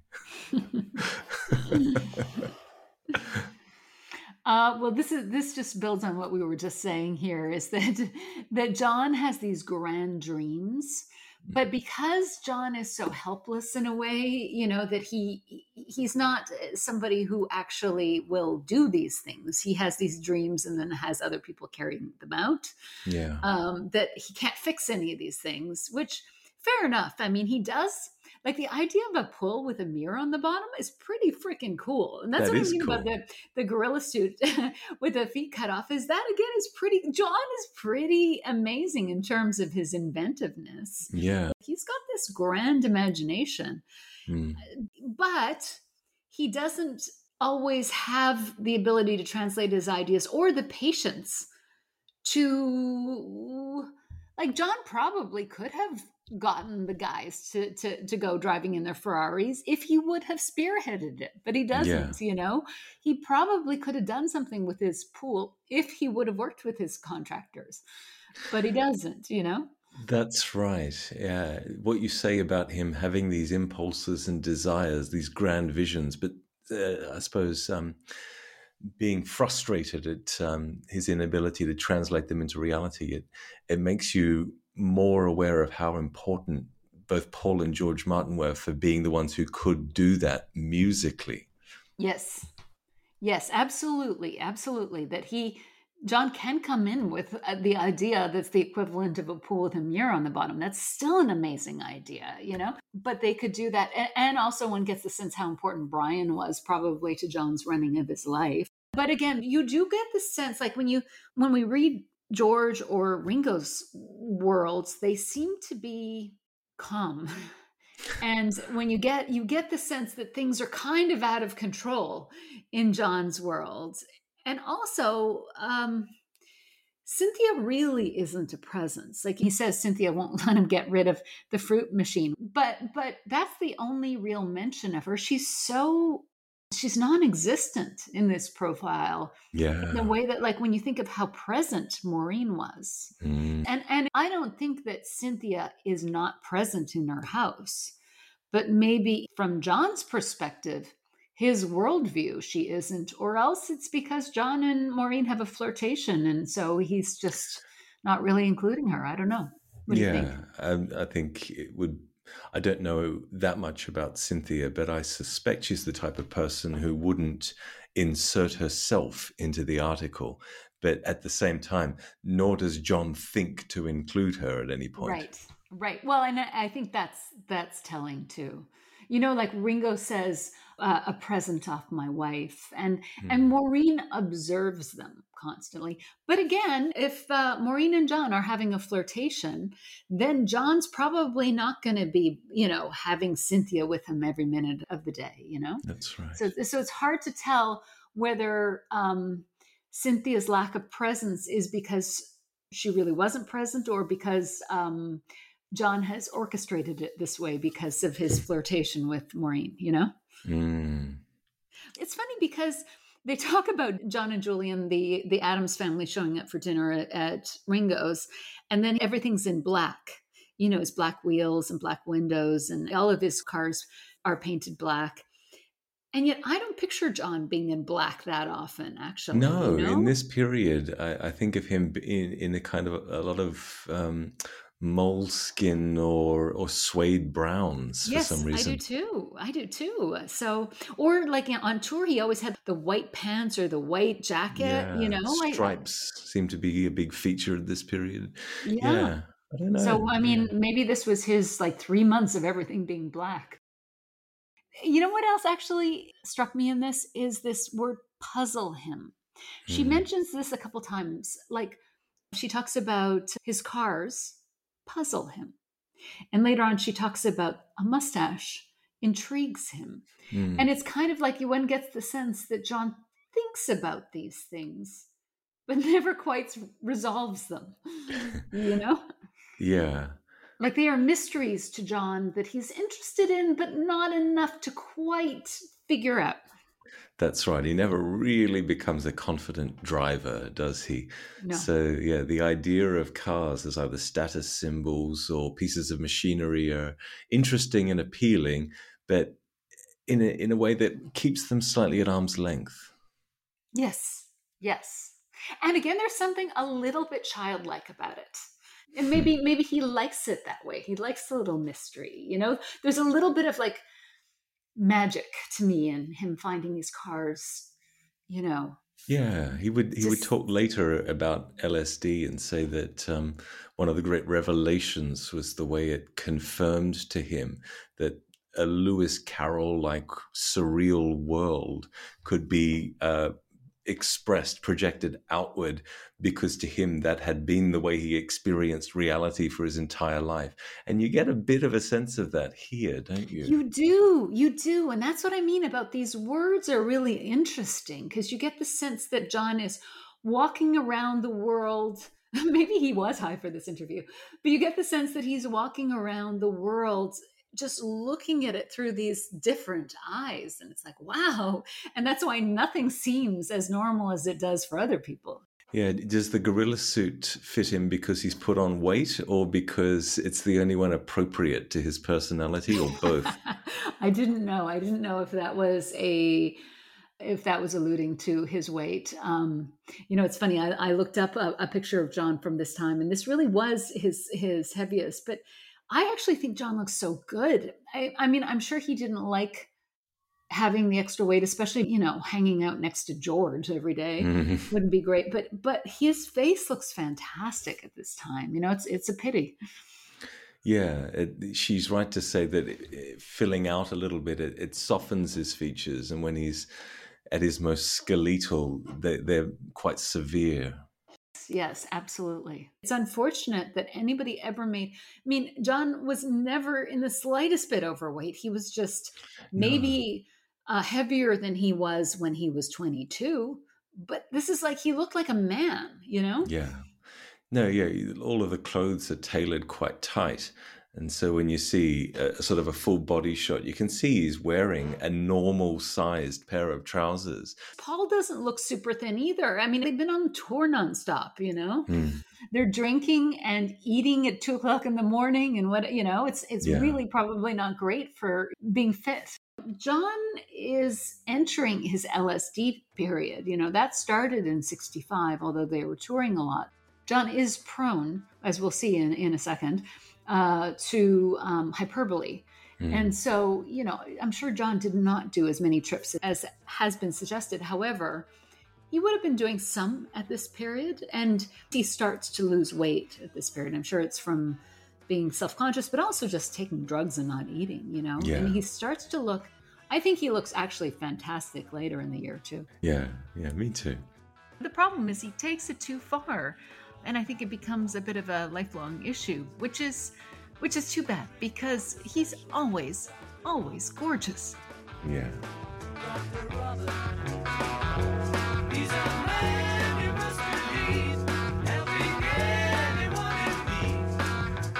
No one can succeed like Dr. Robert. And that concludes part one of the Cleave series interview with John Lennon. We will be back very soon with part two, and it is a wild ride as we continue to explore John's uniquely mad world in 1966. The swagger, the gadgets, the innocent eccentricity and arrogance are all still there as he talks about power, money, and the elusive etiquette of lunch. So please stay tuned. The episode will be up very soon. In the meantime, I will highlight some of John's best sartorial choices from 66 and 67 on Twitter. So uh, please check out the podcast Twitter account if you are interested. I will now leave you with Duncan Driver reading the entire Cleave profile on John.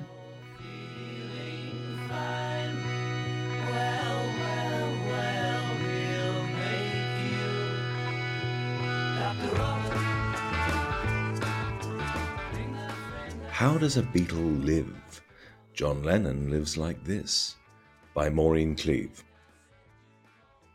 It was this time three years ago that the Beatles first grew famous. Ever since then, observers have anxiously tried to gauge whether their fame was on the wax or on the wane. They foretold the fall of the old Beatles, they searched diligently for the new Beatles, which was as pointless as looking for the new Big Ben. At last, they have given up. The Beatles' fame is beyond question. It has nothing to do with whether they are rude or polite, married or unmarried, 25 or 45, whether they appear on top of the pops or do not appear on top of the pops. They are well above any position even a rolling stone might jostle for. They are famous in the way that the Queen is famous. When John Lennon's Rolls Royce with its black wheels and its black windows goes past, people say, It's the Queen or it's the Beatles. With her, they share the security of a stable life at the top. They all tick over in the public esteem, she in Buckingham Palace, they in the Weybridge Esher area. Only Paul remains in London. The Weybridge community consists of the three married Beatles. They live there among the wooded hills and the stockbrokers. They have not worked since Christmas, and their existence is secluded and curiously timeless. What day is it? John Lennon asks, with interest when you ring up with news from outside. The fans are still at the gates, but the Beatles see only each other. They are better friends than ever before. Ringo and his wife Maureen may drop in on John and Cyn. John may drop in on Ringo. George and Pattie may drop in on John and Cyn, and they might all go round to Ringo's, by car, of course. Outdoors is for holidays. They watch films, they play rowdy games of Buccaneer, they watch television till it goes off, often playing records at the same time. They while away the small hours of the morning making mad tapes. Bedtimes and meal times have no meaning as such. We've never had time before to do anything but just be Beatles, John Lennon said. He is much the same as he was before. He still peers down his nose, arrogant as an eagle, although contact lenses have righted the short sight that originally caused the expression. He looks more like Henry VIII ever now than his face is filled out. He is just as imperious, just as unpredictable, indolent, disorganized, childish, vague, charming, and quick witted. He is still easygoing, still tough as hell. You never asked after Fred Lennon, he said, disappointed. Fred is his father. He emerged after they got famous. He was here a few weeks ago. It was only the second time in my life I'd seen him. I showed him the door. He went on cheerfully. I wasn't having him in the house. His enthusiasm is undiminished, and he insists on it being shared. George has put him on this Indian music. You're not listening, are you? He shouts after 20 minutes of the record. It's amazing, this, so cool. Don't Indians appear cool to you? Are you listening? The music is thousands of years old. It makes me laugh. The British going over there and telling them what to do. Quite amazing. And he switched on the television set. Experience has sown few seeds of doubt in him. Not that his mind is closed, but it's closed round whatever he believes at the time. Mm-hmm. Christianity will go, he said. It will vanish and shrink. I needn't argue about that. I'm right, and I will be proved right. We're more popular than Jesus now. I don't know which will go first, rock and roll or Christianity. Jesus was all right, but all his disciples were thick and ordinary. It's them twisting it that ruins it for me. He is reading extensively about religion. He shops in lightning swoops on Aspreys these days, and there is some fine wine in his cellar, but he is still quite unself conscious. He is far too lazy to keep up appearances, even if he had worked out what the appearances should be, which he has not. He is now 25. He lives in a large, heavily panelled, heavily carpeted, mock Tudor house set on a hill with his wife Cynthia and his son Julian. There is a cat called after his aunt Mimi in a purple dining room. Julian is three. He may be sent to the Lycée in London. Seems like the only place for him in his position, says his father, surveying him dispassionately. I feel sorry for him, though. I couldn't stand ugly people, even when I was five. Lots of the ugly ones are foreign, aren't they? We did a speedy tour of the house, Julian panting along behind, clutching a large porcelain Siamese cat. John swept past the objects in which he had lost interest. That's Sydney, a suit of armour. That's a hobby I had for a week, a room full of model racing cars. Cyn won't let me get rid of that, a fruit machine. In the sitting room are eight little green boxes with winking red lights. He bought them as Christmas presents, but never got round to giving them away. They wink for a year. One imagines him sitting there till next Christmas, surrounded by these little winking boxes. He paused over objects he still fancies. A huge altar crucifix of a Roman Catholic nature with IHS on it. A pair of crutches, a present from George. An enormous Bible he bought in Chester. His gorilla suit. I thought I might need a gorilla suit, he said. He seemed sad about it. I've only worn it twice. I thought I might pop in in the summer and drive around in the Ferrari. We were all going to get them and drive round in them, but I was the only one who did. I've been thinking about it, and if I didn't wear the head, it would make an amazing fur coat with legs, you see. I would like a fur coat, but I've never run into any. One feels that his possessions, to which he adds daily, have got the upper hand. All the tape recorders, the five television sets, the cars, the telephones, of which he knows not a single number. The moment he approaches a switch, it fuses. Six of the winking boxes, guaranteed to last till next Christmas, have gone funny already. His cars, the Rolls, the Mini Cooper, black wheels, black windows, the Ferrari being painted black, puzzle him. There's this, then there's the swimming pool, the trees sloping away beneath it. Nothing like what I ordered, he says resignedly. He wanted the bottom to be a mirror. It's an amazing household, he said. None of my gadgets really work, except the gorilla suit. That's the only suit that fits me. He is very keen on books, will always ask what is good to read. He buys quantities of books, and these are kept tidily in a special room. He has Swift, Tennyson, Huxley, Orwell, costly leather bound editions of Tolstoy, Oscar Wilde. Then there's Little Women and all the William books from his childhood, and some unexpected volumes such as 41 Years in India by Field Marshal Lord Roberts, and Curiosities of Natural History by Francis T. Buckland. This last, with its chapter headings Earless Cats, Wooden Legged People, The Immortal Harvey's Mother, is right up his street.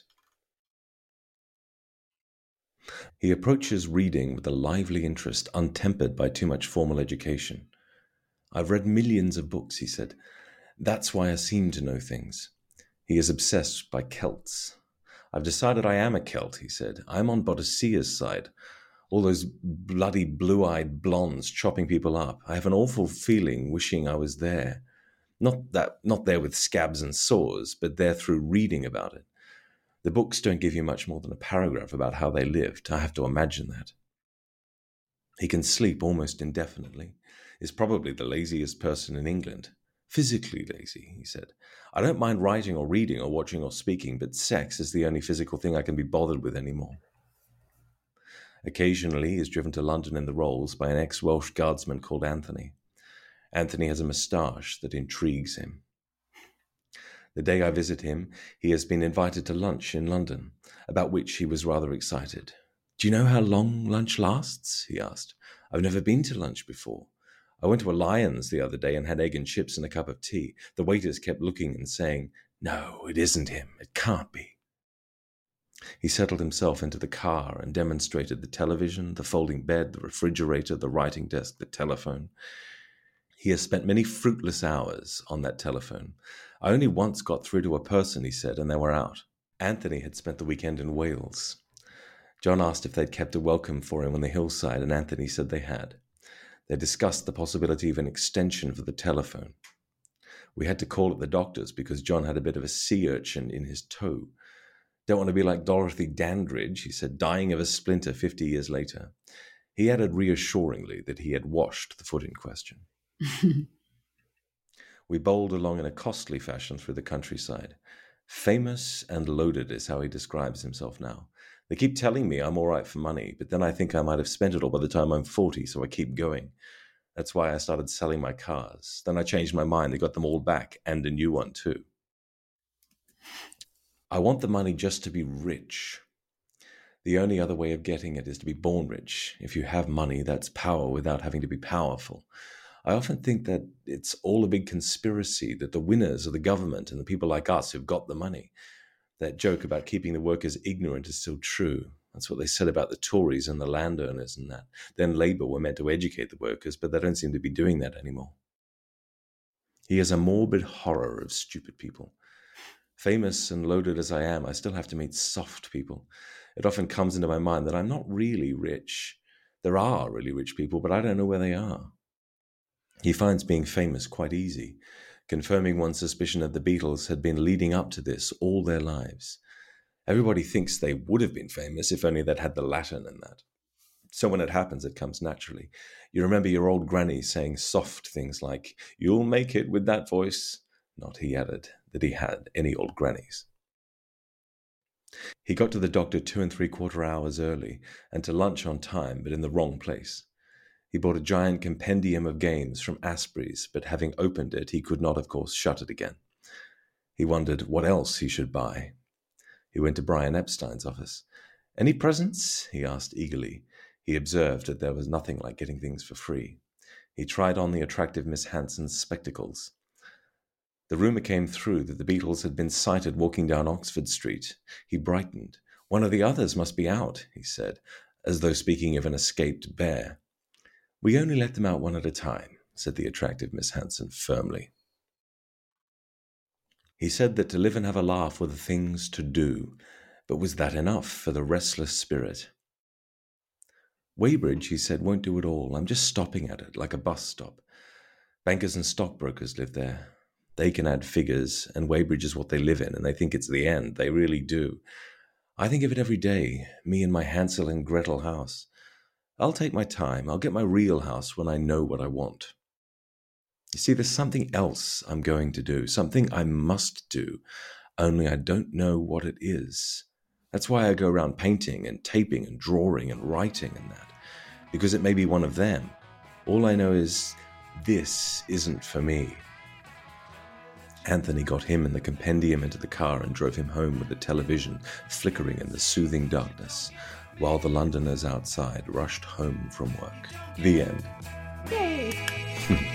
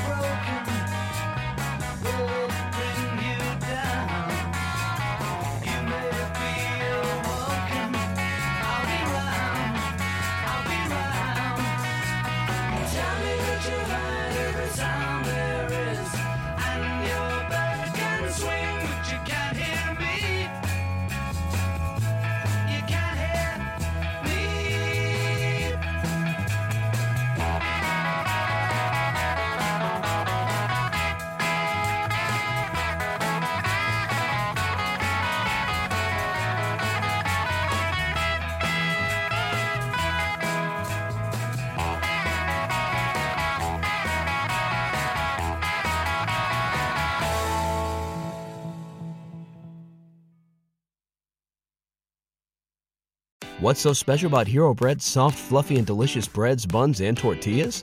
These ultra low net carb baked goods contain zero sugar, fewer calories, and more protein than the leading brands, and are high in fiber to support gut health. Shop now at hero.co.